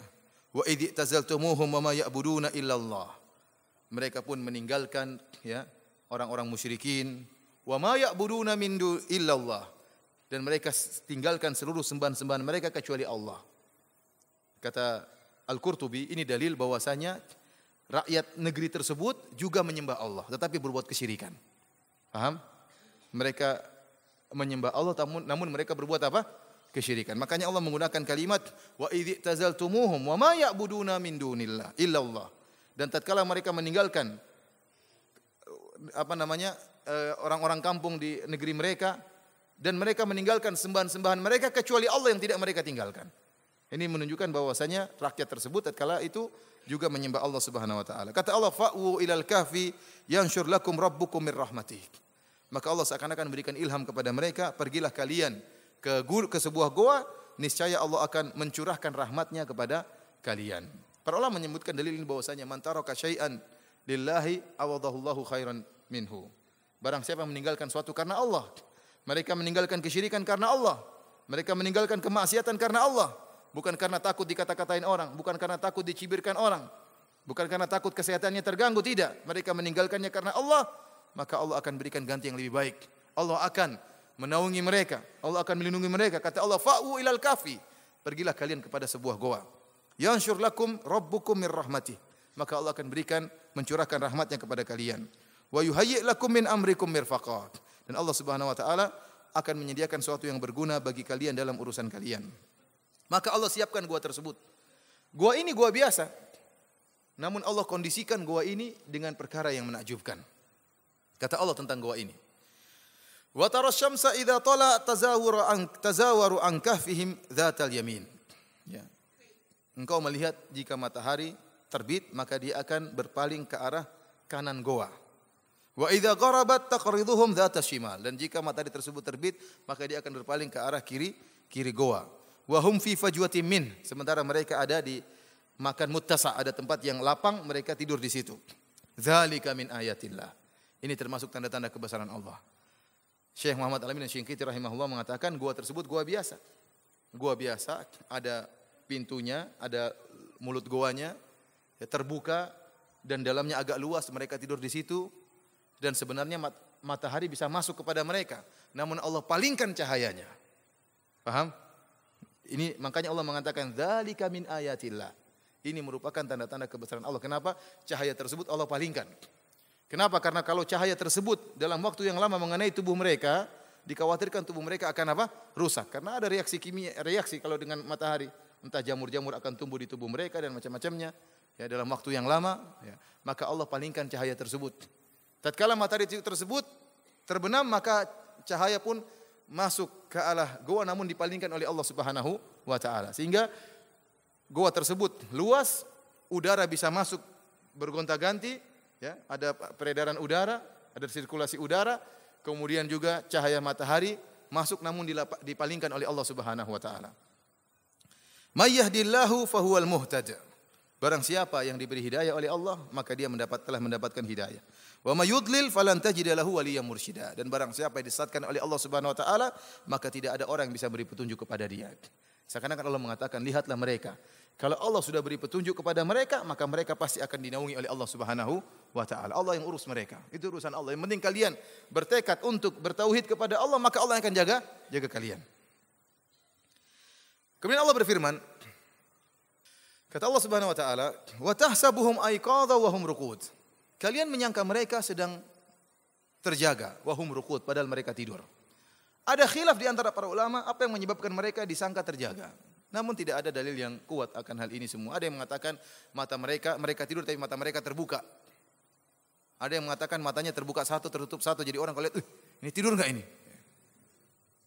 Ada yang mengatakan kenapa likathrati taqallubatihim. Mereka sering bolak-balik seakan-akan orang yang gelisah. Ini tidur enggak ini? Tapi kok lihat lagi bolak lagi lagi dibolak-balik lagi. Makanya Allah mengatakan wa nuqallibuhum dzatal yamini wa dzatal shimal. Kami bolak-balikan mereka ke arah kanan dan ke arah eh, ke arah kiri, dibolak-balikan oleh Allah Subhanahu wa taala. Wa kalbuhum basitun dhira'ihi bil wasit. Sementara anjing mereka berada di bagian mulut gua menjulurkan kedua kakinya.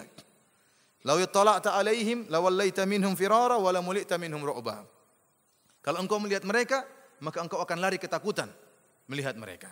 Jadi Allah menjaga mereka, membuat kondisi mereka kalau seandainya ada orang yang berhasil masuk ke goa maka dia akan ketakutan kabur. Jadi tidak ada yang bisa mengganggu mengganggu mereka. Disebutkan oleh para ahli tafsir bahwasanya Raja Daknius mengirimkan prajuritnya untuk mencari para muda ini. Karena ingin dihukum, ingin dibunuh. Maka carilah prajurit tersebut dan mereka sudah sampai di pintu goa namun mereka tidak bisa mengetahui di mana seakan-akan Allah Subhanahu wa taala telah menutup mata mereka sehingga mereka tidak bisa mengetahui di mana para pemuda tersebut. Mereka mencari-cari, tidak tak padahal gua itu gua yang masyhur, teman, namun mereka terlalaikan, dibuat lalai sehingga mereka tidak menemukan di mana para pemuda ini. Ini sama seperti yang terjadi dialami oleh Nabi wasallam bersama Abu Bakar.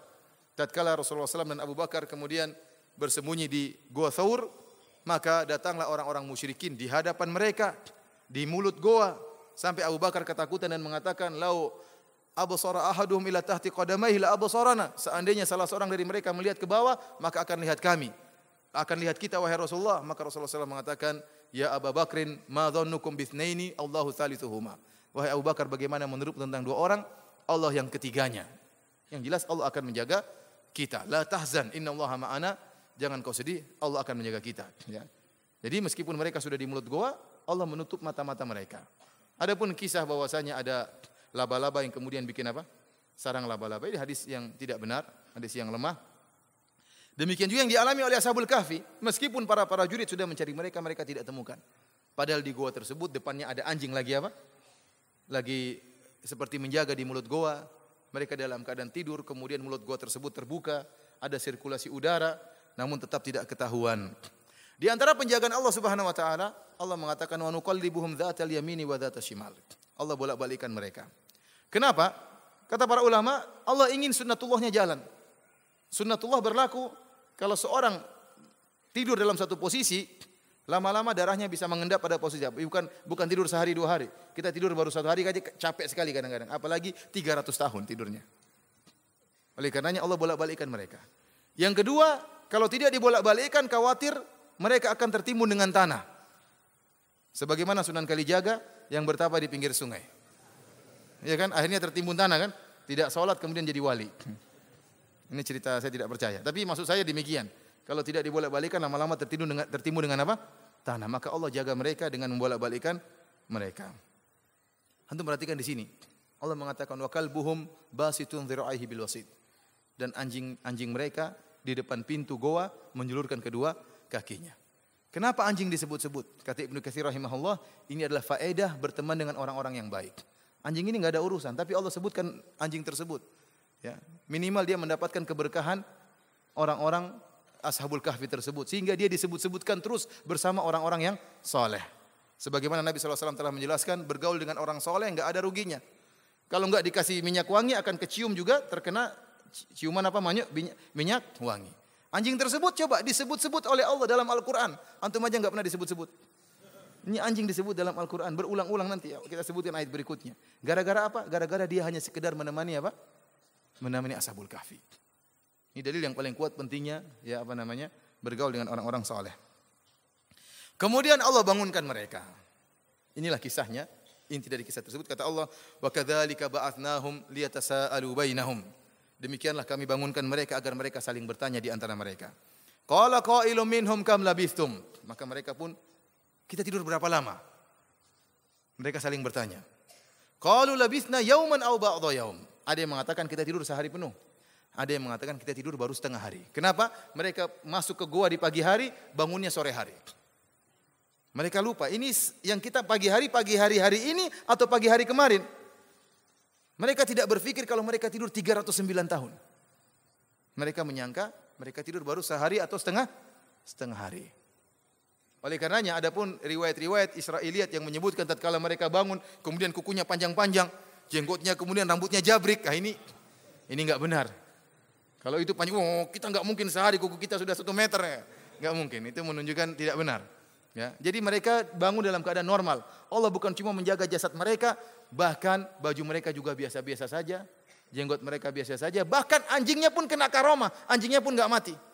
Bukan kemudian jadi tulang begini, enggak. Wih, anjing kita jadi tulang, enggak. Anjingnya biasa masih hidup, biasa-biasa saja. Ya. Jadi benar-benar anjing tersebut juga mendapatkan karomah dari bergaul dengan orang-orang soleh. Makanya orang yang hadir di majelis ilmu meskipun niatnya mungkin bukan untuk pengajian tetap dapat rahmat Allah Subhanahu wa taala. Akhirnya mereka pun khilaf dua pendapat, ada yang mengatakan kita tidur satu hari, kayaknya kemarin kita tidur. Kita baru bangun sekarang. Ada yang mengatakan, oh enggak tadi pagi kita tidur, sekarang baru bangun. Ada yang mengatakan, Rabbukum a'lamu bima labithtum. Ini yang ragu. Waduh kita enggak tahu berapa hari kita tidur. Namun enggak kepikiran kalau mereka tidur sampai setahun, apalagi 300 tahun. Faba'athu ahadakum biwarikikum hadhihi ilal madinati. Kemudian mereka mengatakan kirimkan salah seorang dari kita dengan uang ini, jadi masih ada uang, uang perak tersisa di kantong mereka. Mereka bangun dalam keadaan lapar. Gimana nggak lapar? 300 tahun tidur. Lapar, beli makanan dulu. Jadi mereka lapar semuanya. Ambillah uang tersebut, kamu pergi beli makanan. Kata mereka, utuslah salah seorang dari kalian. Sebagian mengatakan, ini dalil bahwasanya kalau pekerjaan cukup dikerjakan satu orang, tidak usah dengan dua orang. Ya. Tidak usah dengan tiga orang, terkadang malah kacau nanti maka mereka utus satu orang saja karena mereka sedang bersembunyi. Kalau dua orang berjalan malah ketahuan. Tapi kalau satu orang sembunyi-sembunyi mungkin bisa selamat. Kemudian falyanzur ayyuha azka ayyuha azka ta'aman. Pergilah dengan uang tersebut, pergi ke kota, cari makanan yang paling enak. Kata Syekh Abdurrahman bin Nasir As-Sa'di dalam tafsirnya, ya, ini dalil bahwasanya orang boleh makan enak. Itu tidak? Mereka ini wali-wali Allah atau bukan? Mereka tujuh orang ini wali Allah atau bukan?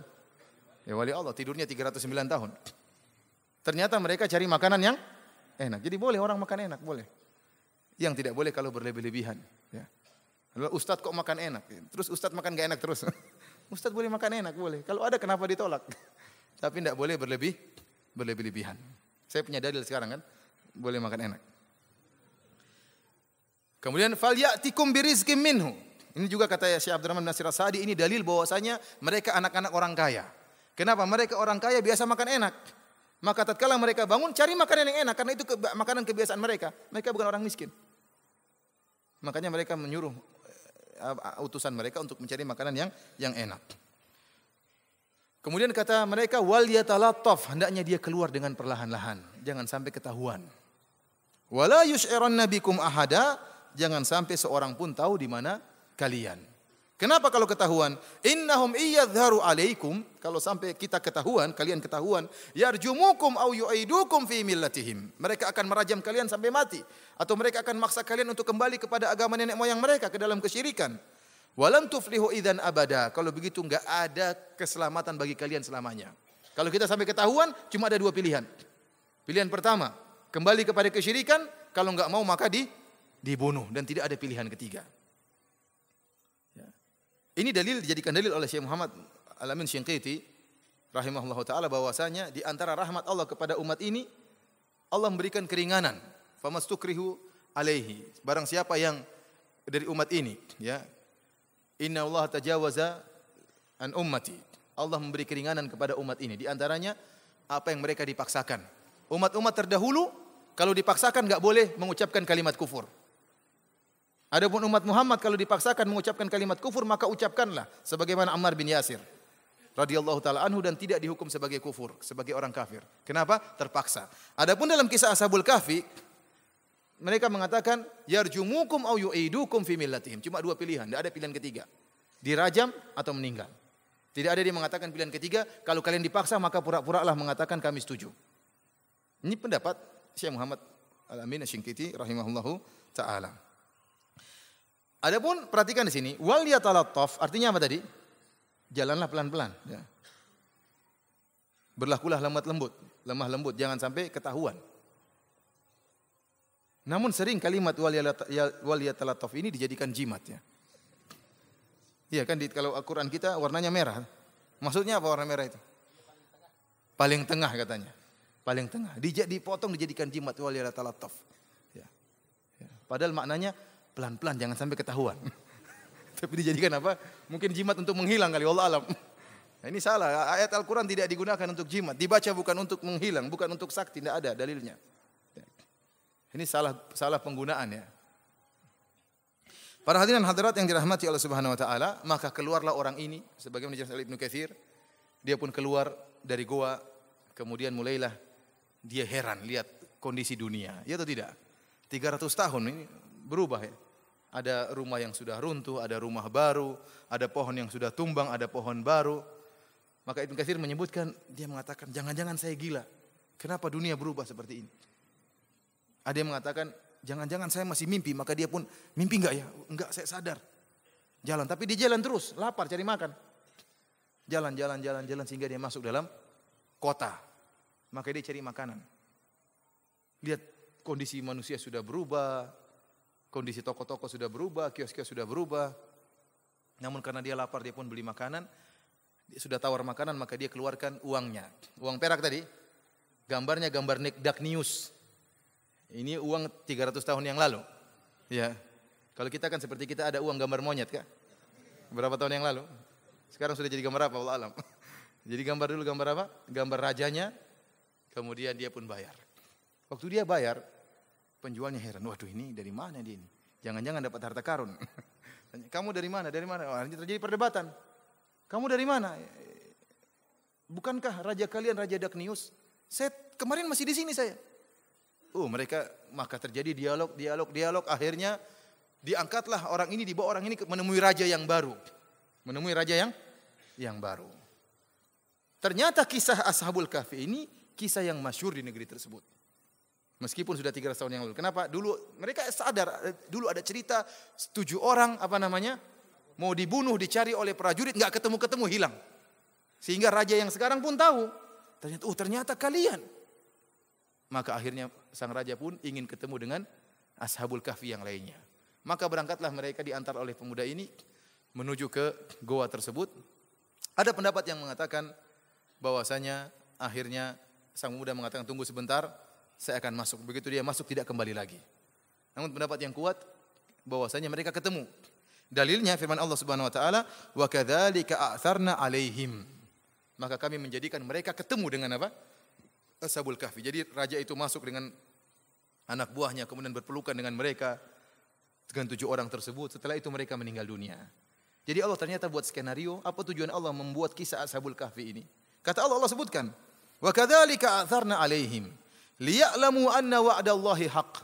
Demikianlah kami menjadikan mereka bertemu dengan Ashabul Kahfi tersebut. Kenapa? Liya'lamu anna wa'dallahi haqq wa anna sa'ata la raiba fiha. Agar mereka tahu bahwasanya janji Allah adalah benar dan bahwasanya hari kiamat itu ada. Disebutkan bahwasanya mereka penghuni negeri tersebut setelah 300 tahun ini mereka ragu tentang adanya hari kiamat. Ada yang mengatakan tidak ada hari kiamat, ada yang mengatakan hari kiamat, ada yang mengatakan yang di, di, di, di, di, dibangkitkan cuma ruh, jasa tidak. Maka Allah buat cerita Ashabul Kahfi untuk membuktikan bahwasanya hari kiamat mudah bagi Allah. Ini orang-orang Allah tidurkan 300 tahun dan Allah bangkitkan mereka sebagaimana sedia kala. Sebagai contoh kecil dari mungkinnya hari hari kiamat. Maka Allah mengatakan wa kadzalika atharna alaihim liya'lamu kami jadikan mereka bertemu dengan Ashabul Kahfi agar mereka mengetahui bahwasanya janji Allah itu benar dan bahwasanya hari kiamat tidak diragukan.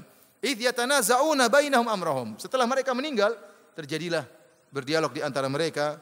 Faqalu bunu alaihim bunyana. Mereka mengatakan kita bangunkan bangunan di atas kuburan mereka. Rabbum a'lamu bihim. Qala alladziina ghalabu ala amrihim lanattakhidanna alaihim masjida. Maka orang-orang yang memiliki kekuasaan mengatakan kita bangun di atas kuburan mereka masjid. Ini dijadikan dalil oleh ahlul bid'ah ya. Bahwasanya boleh membangun masjid di atas apa? Kuburan. Dan yang paling bagus membantah mereka Ibnu Katsir dan lebih bagus lagi adalah Al-Qurtubi rahimahullah taala. Antum melihat tafsir Al-Qurtubi tentang ayat ini dia bantah habis mereka. Imam Al-Qurtubi rahimahullah ya terkadang bantah pemikiran-pemikiran sesat. Termasuk dalam tatkala surat Al-Kahfi dia bantah tentang orang-orang sufi yang berdalil dengan firman Allah, "Idz qamu faqalu rabbuna" Tatkala mereka berdiri kemudian mereka berkata, Rabbuna Rabbus samawati wal ard. Sebagian orang-orang sufi menjadikan ini dalil bahwasanya berzikir sambil berdiri, sambil joget. Faqamu, idh qamu faqalu. Tatkala mereka berdiri kemudian mereka berkata, Rabbuna Rabbus samawati wal ard. Joget-joget. Kata ini enggak nyambung kata kata siapa? Al-Qurtubi dalam tafsirnya. Ya, karena kalau antum kalau sampaikan perkataan Ibnu Taimiyah, Ibnu Qayyim mereka enggak terima. Sampaikan perkataan Al-Qurtubi. Mufassir yang ma'ruf atau perkat, sampaikan perkataan Ibnu Katsir rahimahullahu taala. Kita katakan bahwasanya bantahan terhadap pendalilan dengan ayat ini ya, kita katakan bahwasanya syariat terdahulu kalau menyelisih syariat kita maka yang dipakai syariat kita. Terlalu banyak dalil dari as-sunnah menyebutkan Allah melaknat orang-orang yang membangun masjid di atas kuburan orang-orang saleh, di atas di atas kuburan para nabi. Kata Nabi sallallahu alaihi wasallam, "Laknatullah 'alal yahud wan nasara ittakhadhu qubur anbiya'ihim masajida. Allah melaknat orang-orang Yahudi dan Nasrani, mereka menjadikan kuburan-kuburan nabi mereka sebagai masjid. Dalam hadis yang lain kata Allah kata Nabi wasallam, "Ulaika idza mata fihim rajulun saleh banau ala qabrihi masjida." Mereka itu orang-orang kalau ada orang soleh yang meninggal, dibangunlah masjid di atasnya. Ini dalil terlalu banyak akan hal ini. Ya. Membangun masjid di atas kuburan. Lantas bagaimana dengan ayat ini? Kita katakan itu syariat terdahulu dan berbeda dengan syariat yang sekarang. Ini yang pertama. Yang kedua, lihat Allah Allah mengatakan qala alladziina ghalabu al amrihim. Berkatalah orang-orang yang memegang kekuasaan. Kita tahu biasanya orang-orang yang memegang kekuasaan adalah orang-orang yang zalim. Ada isyarat bahwasanya mereka adalah orang-orang yang zalim. Kemudian kita para ahli tafsir telah menyebutkan mereka ini adalah orang-orang yang ragu tentang adanya hari kiamat. Kemudian eh, sehingga tatkala perbuatan tersebut bukan muncul dari orang-orang mukmin maka tidak bisa dijadikan dalil. Kapan kita bisa menjadikan suatu kisah itu dalil? Kalau disebutkan itu merupakan perbuatan orang-orang mukmin atau ada pujian dari Allah Subhanahu wa taala tentang perbuatan tersebut, maka itu merupakan dalil. Ternyata tidak dilakukan oleh orang-orang mukmin tapi orang-orang yang ragu tentang hari hari kiamat. Kemudian itu pun syariat terdahulu. Ikhwani fillah azani Allah sebentar lagi insyaallah uh, selesai. Ikhwani fillah wa fiddin azani Allah yakum. Kemudian Allah Subhanahu wa taala berfirman, "Sayaquluna thalathatur rabi'uhum kalbuhum." Maka ada khilaf di antara mereka yaitu orang-orang Yahudi orang-orang Yahudi yang nanya kepada Nabi tentang kisah Ashabul Kahfi, mereka ternyata tidak mengetahui kisah Ashabul Kahfi secara detail. Buktinya mereka sendiri khilaf. Di antara mereka ada yang mengatakan Ashabul Kahfi tiga orang, yang keempat anjing mereka. Lihat anjing disebut-sebut lagi dalam Al-Quran. Wa yakuluna khamsatun sadisuhum kalbuhum. Dan sebagian orang-orang Yahudi juga mengatakan bahwasanya jumlah Ashabul Kahfi adalah lima orang, yang keenam adalah anjingnya. Rajim ambil gaib, kata Allah hanya sekedar duga-duga tentang suatu hal yang gaib yang mereka tidak ketahui. Di antara mereka ada yang berkata wa yaquluna sab'atu wa thaminuhum kalbuhum. Jumlah Ashabul Kahfi tujuh orang dan yang kedelapan adalah anjingnya. Dan ini pendapat yang dipilih oleh para ahli tafsir di antaranya Ibnu Katsir, di antaranya Ibnu Abbas radhiyallahu taala anhuma. Kenapa? Karena Allah tatkala menyebut dua pendapat yang pertama, tiga orang atau lima orang, Allah bantah. Kata Allah, rajimam bil ghaib. Mereka hanya praduga saja. Tapi tatkala Allah menyebutkan yang ketiga, Allah mengatakan jumlah mereka tujuh orang, yang kedelapan adalah anjingnya, Allah tidak bantah. Berarti jumlah mereka tujuh orang dan yang kedelapan adalah anjingnya. Qur rabbi a'lamu bi iddatihi ma ya'lamuhum illa qalil. Katakanlah Robku lebih tahu tentang jumlah mereka. Katakanlah wahai Muhammad kepada orang-orang Yahudi, Robku lebih tahu tentang jumlah mereka dan tidak ada yang mengetahui kecuali cuma sedikit orang. Kata Ibnu Abbas, wa ana minal qalil, saya termasuk sedikit orang yang tahu jumlah mereka, jumlah mereka tujuh orang dan yang kedelapan adalah anjingnya. Perhatikan kata Allah. Fala tumari fihim illa mira'an zahira. Wala tastafti fihim minhum ahada. Janganlah engkau berdebat dengan mereka wahai Muhammad dengan orang-orang Yahudi kecuali perdebatan yang ada dalilnya. Kalau perdebatan tanpa ada sandaran maka tidak usah berdebat, tidak ada faedahnya. Ini menunjukkan kalau ada perdebatan, diskusi tidak ada dalilnya, maka ditinggalkan perdebatan tersebut. Tidak perlu hanya debat kusir, hanya ingin mencari menang, tidak ada dalilnya maka tinggalkan. Wala tastafti minhum ahada dan jangan kau meminta fatwa kepada mereka kepada seorang pun dari mereka tentang masalah ashabul kahfi. Ini dijadikan dalil oleh sebagian ulama seperti uh, Syekh Abdurrahman bin Nasir Sa'di bahwasanya terkadang seseorang bisa kita minta fatwa dalam sebagian ilmu dan tidak boleh kita minta fatwa dalam sebagian ilmu yang lain. Ada orang kita misalnya ustadz lah, ada ustadz dia pakar dalam masalah suatu permasalahan, pakar akidah. Maka kita bertanya tentang masalah akidah. Namun kita tahu ustadz ini masalah ekonomi ngawur misalnya. misalnya ya. Bicara berani, berani berfatwa tidak menyebutkan dalil masalah jangan kalau kamu tahu ustaz ini kurang kompeten dalam masalah tertentu maka tidak usah tanya ya karena tidak semua ustaz menguasai seluruh apa ilmu jadi ada seorang mungkin boleh kita tanya satu masalah boleh juga nggak boleh satu masalah terkumpul pada satu orang tertentu kita tahu dia mengerti mahir dalam masalah ini kita boleh tanya dalam masalah ini tidak boleh kita tanya ini ustaz masalah agama kita tanya jangan kita tanya tentang masalah kedokteran nggak nyambung karena ada ustaz juga meskipun dia pakar agama dia sok bicara tentang kedokteran Tahu-tahu dia kena penyakit. Ada seperti itu ada. Bicara oh itu masalah ini, masalah apa. Seakan-akan dia paham, ternyata dia terkena penyakit tertentu, dia ternyata tidak mengerti tentang masalah kedokteran. Jadi bisa jadi terkumpul pada satu orang, boleh kita tanya dan boleh kita tidak tidak tanya. Kemudian para hadirin rahmatillah subhanahu wa taala, kemudian Allah berfirman, "Wala taqulanna li syai'in inni fa'ilun dzalika ghadan illa ayyasha Allah." Dan janganlah sekali-sekali engkau berkata terhadap sesuatu, saya akan melakukannya besok kecuali kau sertai dengan insya Allah. Kata para ulama ayat ini turun khusus kepada Nabi, menegur Nabi. Tatkala Nabi SAW ditanya oleh orang-orang musyrikin tentang tiga pertanyaan tadi di awal pengajian, Nabi mengatakan besok saya kasih jawaban. Ternyata Nabi tidak mengucapkan apa? Insya Allah. Ternyata turunnya Al-Kahfi dua minggu setelahnya. Maka Allah tegur lain kali bilang apa? Insya Allah. Oleh karenanya Syekh Abdurrahman bin Nasir As-Sa'di mengatakan kalimat insya Allah adalah kalimat isti'anah.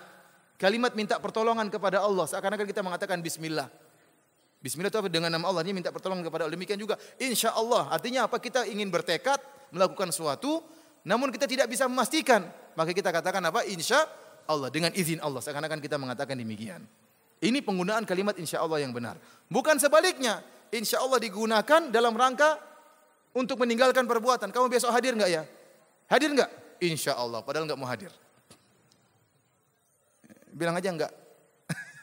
Tapi supaya tidak dicela dia mengatakan apa? Insya Allah saya tidak hadir. Jadi insya Allah itu kalimat isti'anah. Ya. Kemudian oleh karenanya Nabi Sulaiman alaihissalam pernah mengatakan la atufanna layla ala tis'ina imra'atan talidu kullu wahidatin minhunna gulaman yuqatilu fi sabilillah. Maka dia mengatakan malam ini saya akan berhubungan dengan 90 wanita. Satu malam ini. Setiap wanita tersebut semuanya akan hamil dan semua akan melahirkan seorang anak yang akan berjihad di jalan Allah. Kata malaikat Jibril, "Kul insyaallah." Bilang insyaallah. Nabi Sulaiman lupa bilang. Maka dia pun berhubungan malam tersebut dengan 90 wanita, tidak ada yang mengandung semuanya. Kecuali satu orang, itu pun anaknya lahir dalam keadaan cacat. Kata Nabi SAW, kalau seandainya Nabi Sulaiman mengatakan insya Allah, maka semuanya akan melahirkan anak-anak apa? Yuqatiluna fi sabilillah, fursanan. Mereka akan menjadi para pejuang yang akan berjihad di jalan Allah Subhanahu wa taala. Namun Nabi Sulaiman lupa bilang apa? Insya Allah. Oleh karena antum demikian kalau melakukan sesuatu bilang insya Allah karena itu kalimat pertolongan, minta tolong kepada Allah. Ya, bahkan Allah bahkan dalam hadis disebutkan bagaimana Ya'juj dan Ma'juj mereka kan berusaha membolongi bendungan Nabi Sulaiman. Mereka berusaha Rodma eh, Nabi apa? Eh, apa eh, Zulkarnain. Dia berusaha untuk membolongi namun famastata'u ayyadharuhu wa mastata'u lahu naqaba. Mereka tidak bisa manjat dan mereka tidak bisa melobangi. Mereka datang ini hari ini mereka bolongin, kemudian mereka tinggalkan besok tertutup lagi. Mereka bolongin lagi, tertutup lagi, Allah tutup lagi. Satu saat mereka bolongin, kemudian pimpinan mereka mengatakan besok kita lanjutkan insya Allah. Kalau dia mengatakan insya Allah, Allah tidak tutup lagi. Terbuka dan akhirnya terbuka nanti pada menjelang hari hari kiamat karena berkat insya insya Allah. Ikhwani fillah wa fiddin azani Allah ayyakum. Kemudian kata Allah, "Wadhkur rabbaka idza nasita wa qul asa ayyahdiyani rabbi li aqraba min hadza rasyada." Ya, dan ingatlah Allah jika engkau lupa. Ini ada dua tafsiran. Dua tafsiran. Tafsiran pertama mengatakan kalau kamu sudah bersumpah atau kamu mengatakan besok saya akan melakukan demikian terus kamu lupa bilang insya Allah begitu ingat. Bilang apa insya? Insya Allah. Ada yang mengatakan tafsiran kedua kalau kamu lupa lupa apa pun ingat Allah Subhanahu Wa Taala. Wa ma ansanihi illa syaitanu an adzkurah. Karena kelupaan itu datang dari syaitan. Kelupaan itu datang dari syaitan. Oleh karenanya orang yang melakukan maksiat sering dilupakan oleh Allah Subhanahu wa taala. Kenapa? Karena dari syaitan. Dan subhanallah orang yang suka baca Al-Qur'an maka mereka tidak suka lupa. Makanya menakjubkan para ulama dijaga otak mereka oleh Allah Subhanahu wa taala. Antum kalau Syekh Abdul Musin Al-Abbad, ya. Abdul Musin Al-Abbad kalau murojaah Quran kita lihat sendiri di saf depan di Masjid Nabawi sambil hafal Quran. Anaknya atau saudara atau cucunya mengikuti menyimak. Antum lihat kalau dia berfatwa, masih jalan otaknya, benar-benar fresh, ngomongnya cepat, kemudian akalnya cepat. Padahal sudah umur 80-an. Tidak pikun kalau kita sudah 70 tahun, eh, eh, coba diulang pertanyaannya, eh, eh, bingung. Syekh Abdul Musin tidak, terlancar. Ini para ulama seperti itu. Saya Soleh Fauzan coba lihat, jawab dengan begitu ringan. Kenapa? Mereka selalu ingat Allah Subhanahu wa taala maka dijauhkan dari lupa oleh Allah Subhanahu wa taala. Yang kita enggak pernah baca Quran, kemudian kenapa saya suka lupa? Ya gimana enggak suka lupa? Enggak pernah baca Quran. Enggak pernah ingat Allah Subhanahu wa taala. Maksiat dilihat terus, ya lupa terus makanya. Makanya kalau orang apa namanya? Kata orang apa? Kalau banyak hafalan maka banyak apa? Lupa. Kurang hafalan kurang lupa. Enggak punya hafalan enggak lupa. Ikhwani fil azani Allah wa yakum kata Allah walabithu fi kahfihim thalathami'atin sinina wasdadu tis'a. Mereka tidur di dalam goa Al-Kahfi selama 300 tahun ditambah dengan 9 tahun. Ini kata para ulama hitungan secara kalender Hijriyah, bukan kalender Syamsiyah. Dalam kalender Syamsiyah mereka tidur selama 300 tahun. Berbeda dengan kalender Komariah. Komariah atau Hijriyah 309 tahun. Karena kita tahu perbedaan antara kalender Syamsiyah Masehi dengan Hijriyah bedanya 11 hari. Artinya apa? E, kalau kalender Masehi 365 hari, kalau kalender Hijriah berapa? Kurang 11. Berapa jadinya? 365, 350, 56 lah sekitar gitu. 355-an. Jadi bedanya 11 11 hari. Ya. 354 hari. Jadi bedanya 11 hari. Kalau begitu, kalau 100 tahun bedanya berapa hari? 110 Eh, 1100. Ya, iya enggak? Kalau satu tahun, 11 hari. Kalau 100 tahun, 1100 hari. Iya, 1100 hari sama dengan 3 tahun Masehi.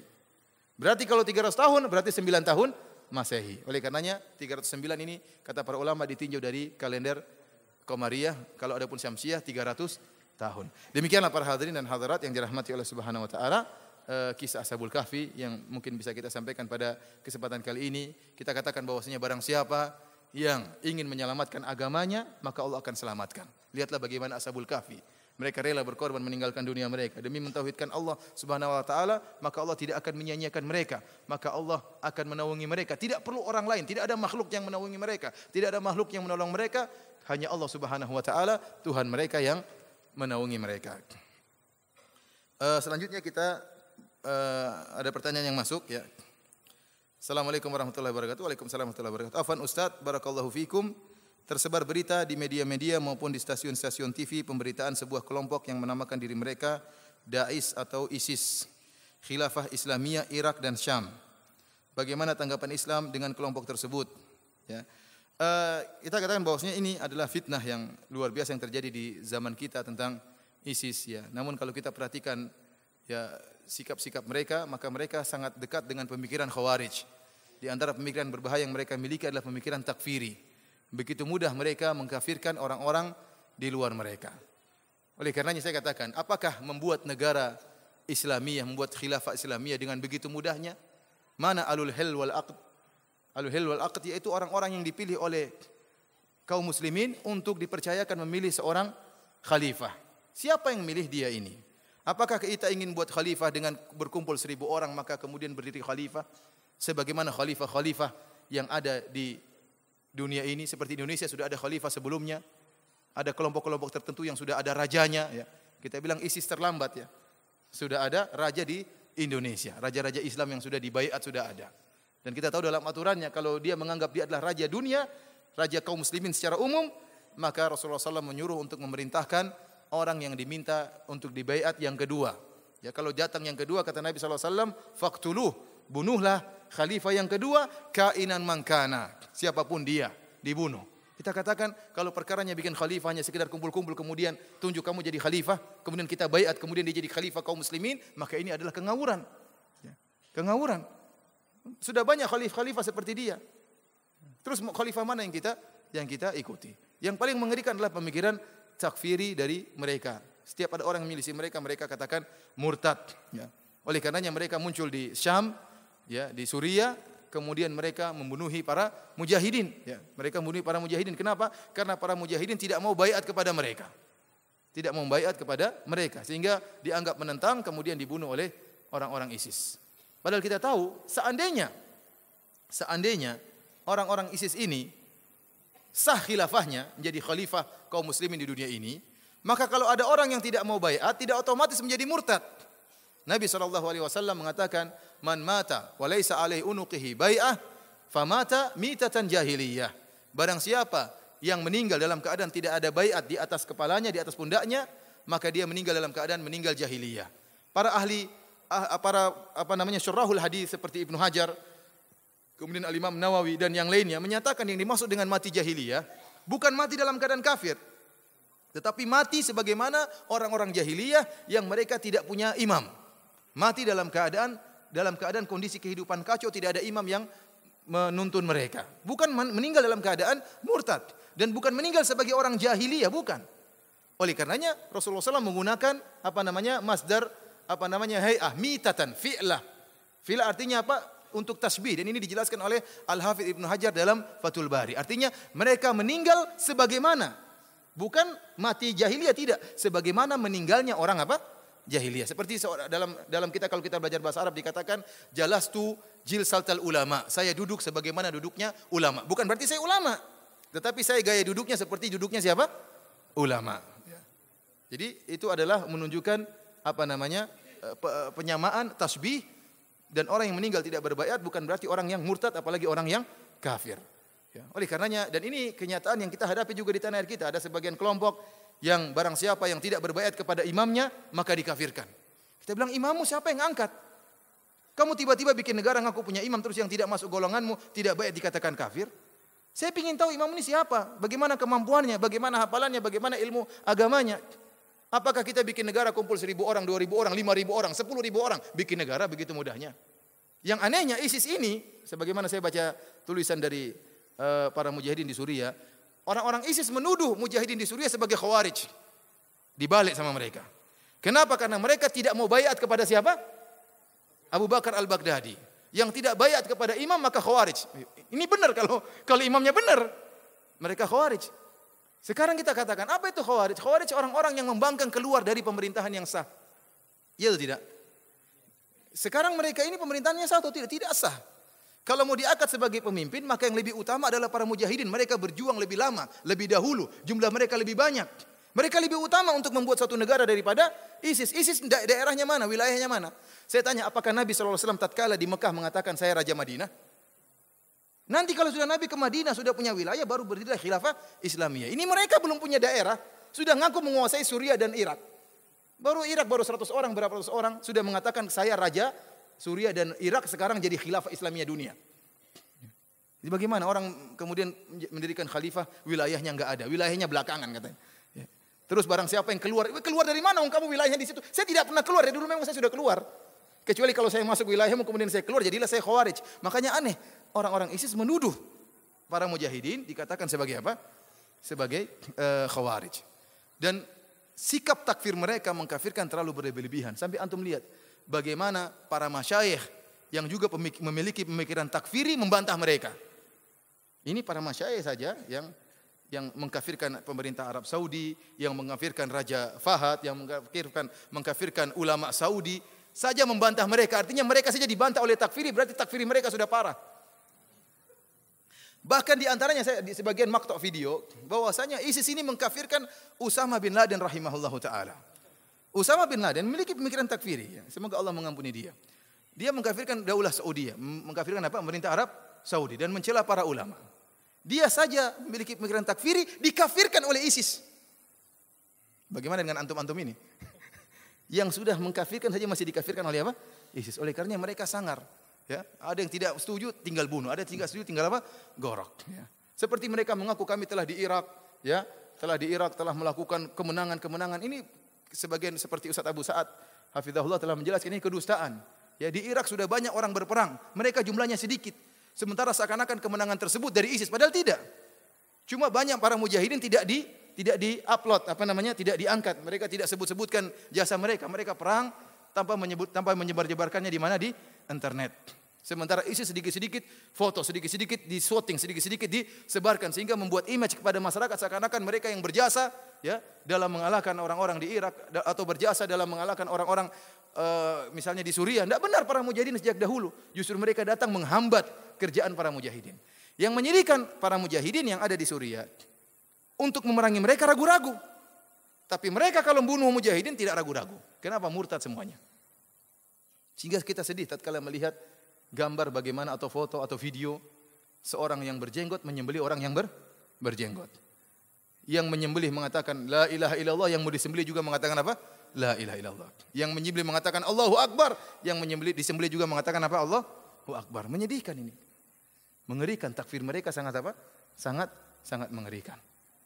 Karena ikhwani fillah yakum mereka adalah fitnah ya maka kita jangan terpedaya ya lihat mereka di antara ciri-ciri yang disebut oleh Nabi tentang orang-orang khawarij mereka apa yatrukuna ya, ya, ya yuqatiluna al-muslimin wa yatrukuna ahlul authan mereka memerangi orang-orang muslimin dan mereka meninggalkan orang-orang penyembah berhala kalau mereka adalah mujahidin yang sejati harusnya mereka memerangi Bashar Asad sampai titik darah yang penghabisan kalau mereka mujahidin yang sejati harusnya mereka memerangi Yahudi sekarang di sampai titik darah penghabisan. Namun mereka mengatakan kami memerangi orang-orang murtad dahulu sebelum orang kafir.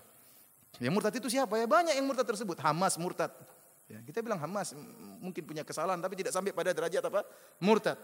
Mujahidin mungkin punya kesalahan tidak sampai pada derajat apa? Murtad. Kemudian Saudi murtad. Semuanya murtad. Yang tidak murtad cuma mereka. Kalau mereka sampai ke sini, antum juga jadi murtad kalau tidak bayat sama mereka.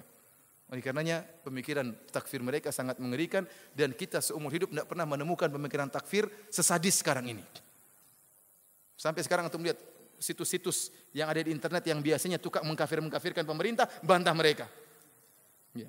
Contohnya situs Ar-Rahmah yang kerjaannya mengkafir-kafirkan apa? Mengkafirkan pemerintah, mengkafirkan presiden, mengkafirkan pegawai negeri. Sekarang membantah mereka. Ya, berarti takfirnya sudah parah. Sampai takfir aja bantah apa? takfiri. Oleh karenanya kita berlindung kepada Allah Subhanahu wa taala ya dari segala fitnah ma dhahara minha wa batan, baik fitnah yang nampak maupun fitnah yang tersembunyi dan semoga Allah Subhanahu wa taala menganugerahkan kepada kita husnul khatimah dan saya ingatkan kepada ikhwan apa pun yang terjadi fitnah apa yang terjadi yang penting kita beribadah selama kita beribadah selama kita tidak meninggalkan sholat malam sementara selama kita menyisikan waktu untuk ikut pengajian, selama selama kita menyisikan waktu untuk baca Al-Quran, maka insya Allah Allah menjaga kita. Kalaupun kita akhirnya toh meninggal, maka meninggal dengan kemuliaan. Adapun kalau kita datang fitnah, datang fitnah sementara kita tidak bertakwa kepada Allah Subhanahu Wa Taala, kemudian kita meninggal, maka kita mati konyol. Demikianlah para hadirin rahmatillah subhanahu wa taala kajian kita pada kesempatan kali ini. Wabillahi taufik. Assalamualaikum warahmatullahi wabarakatuh.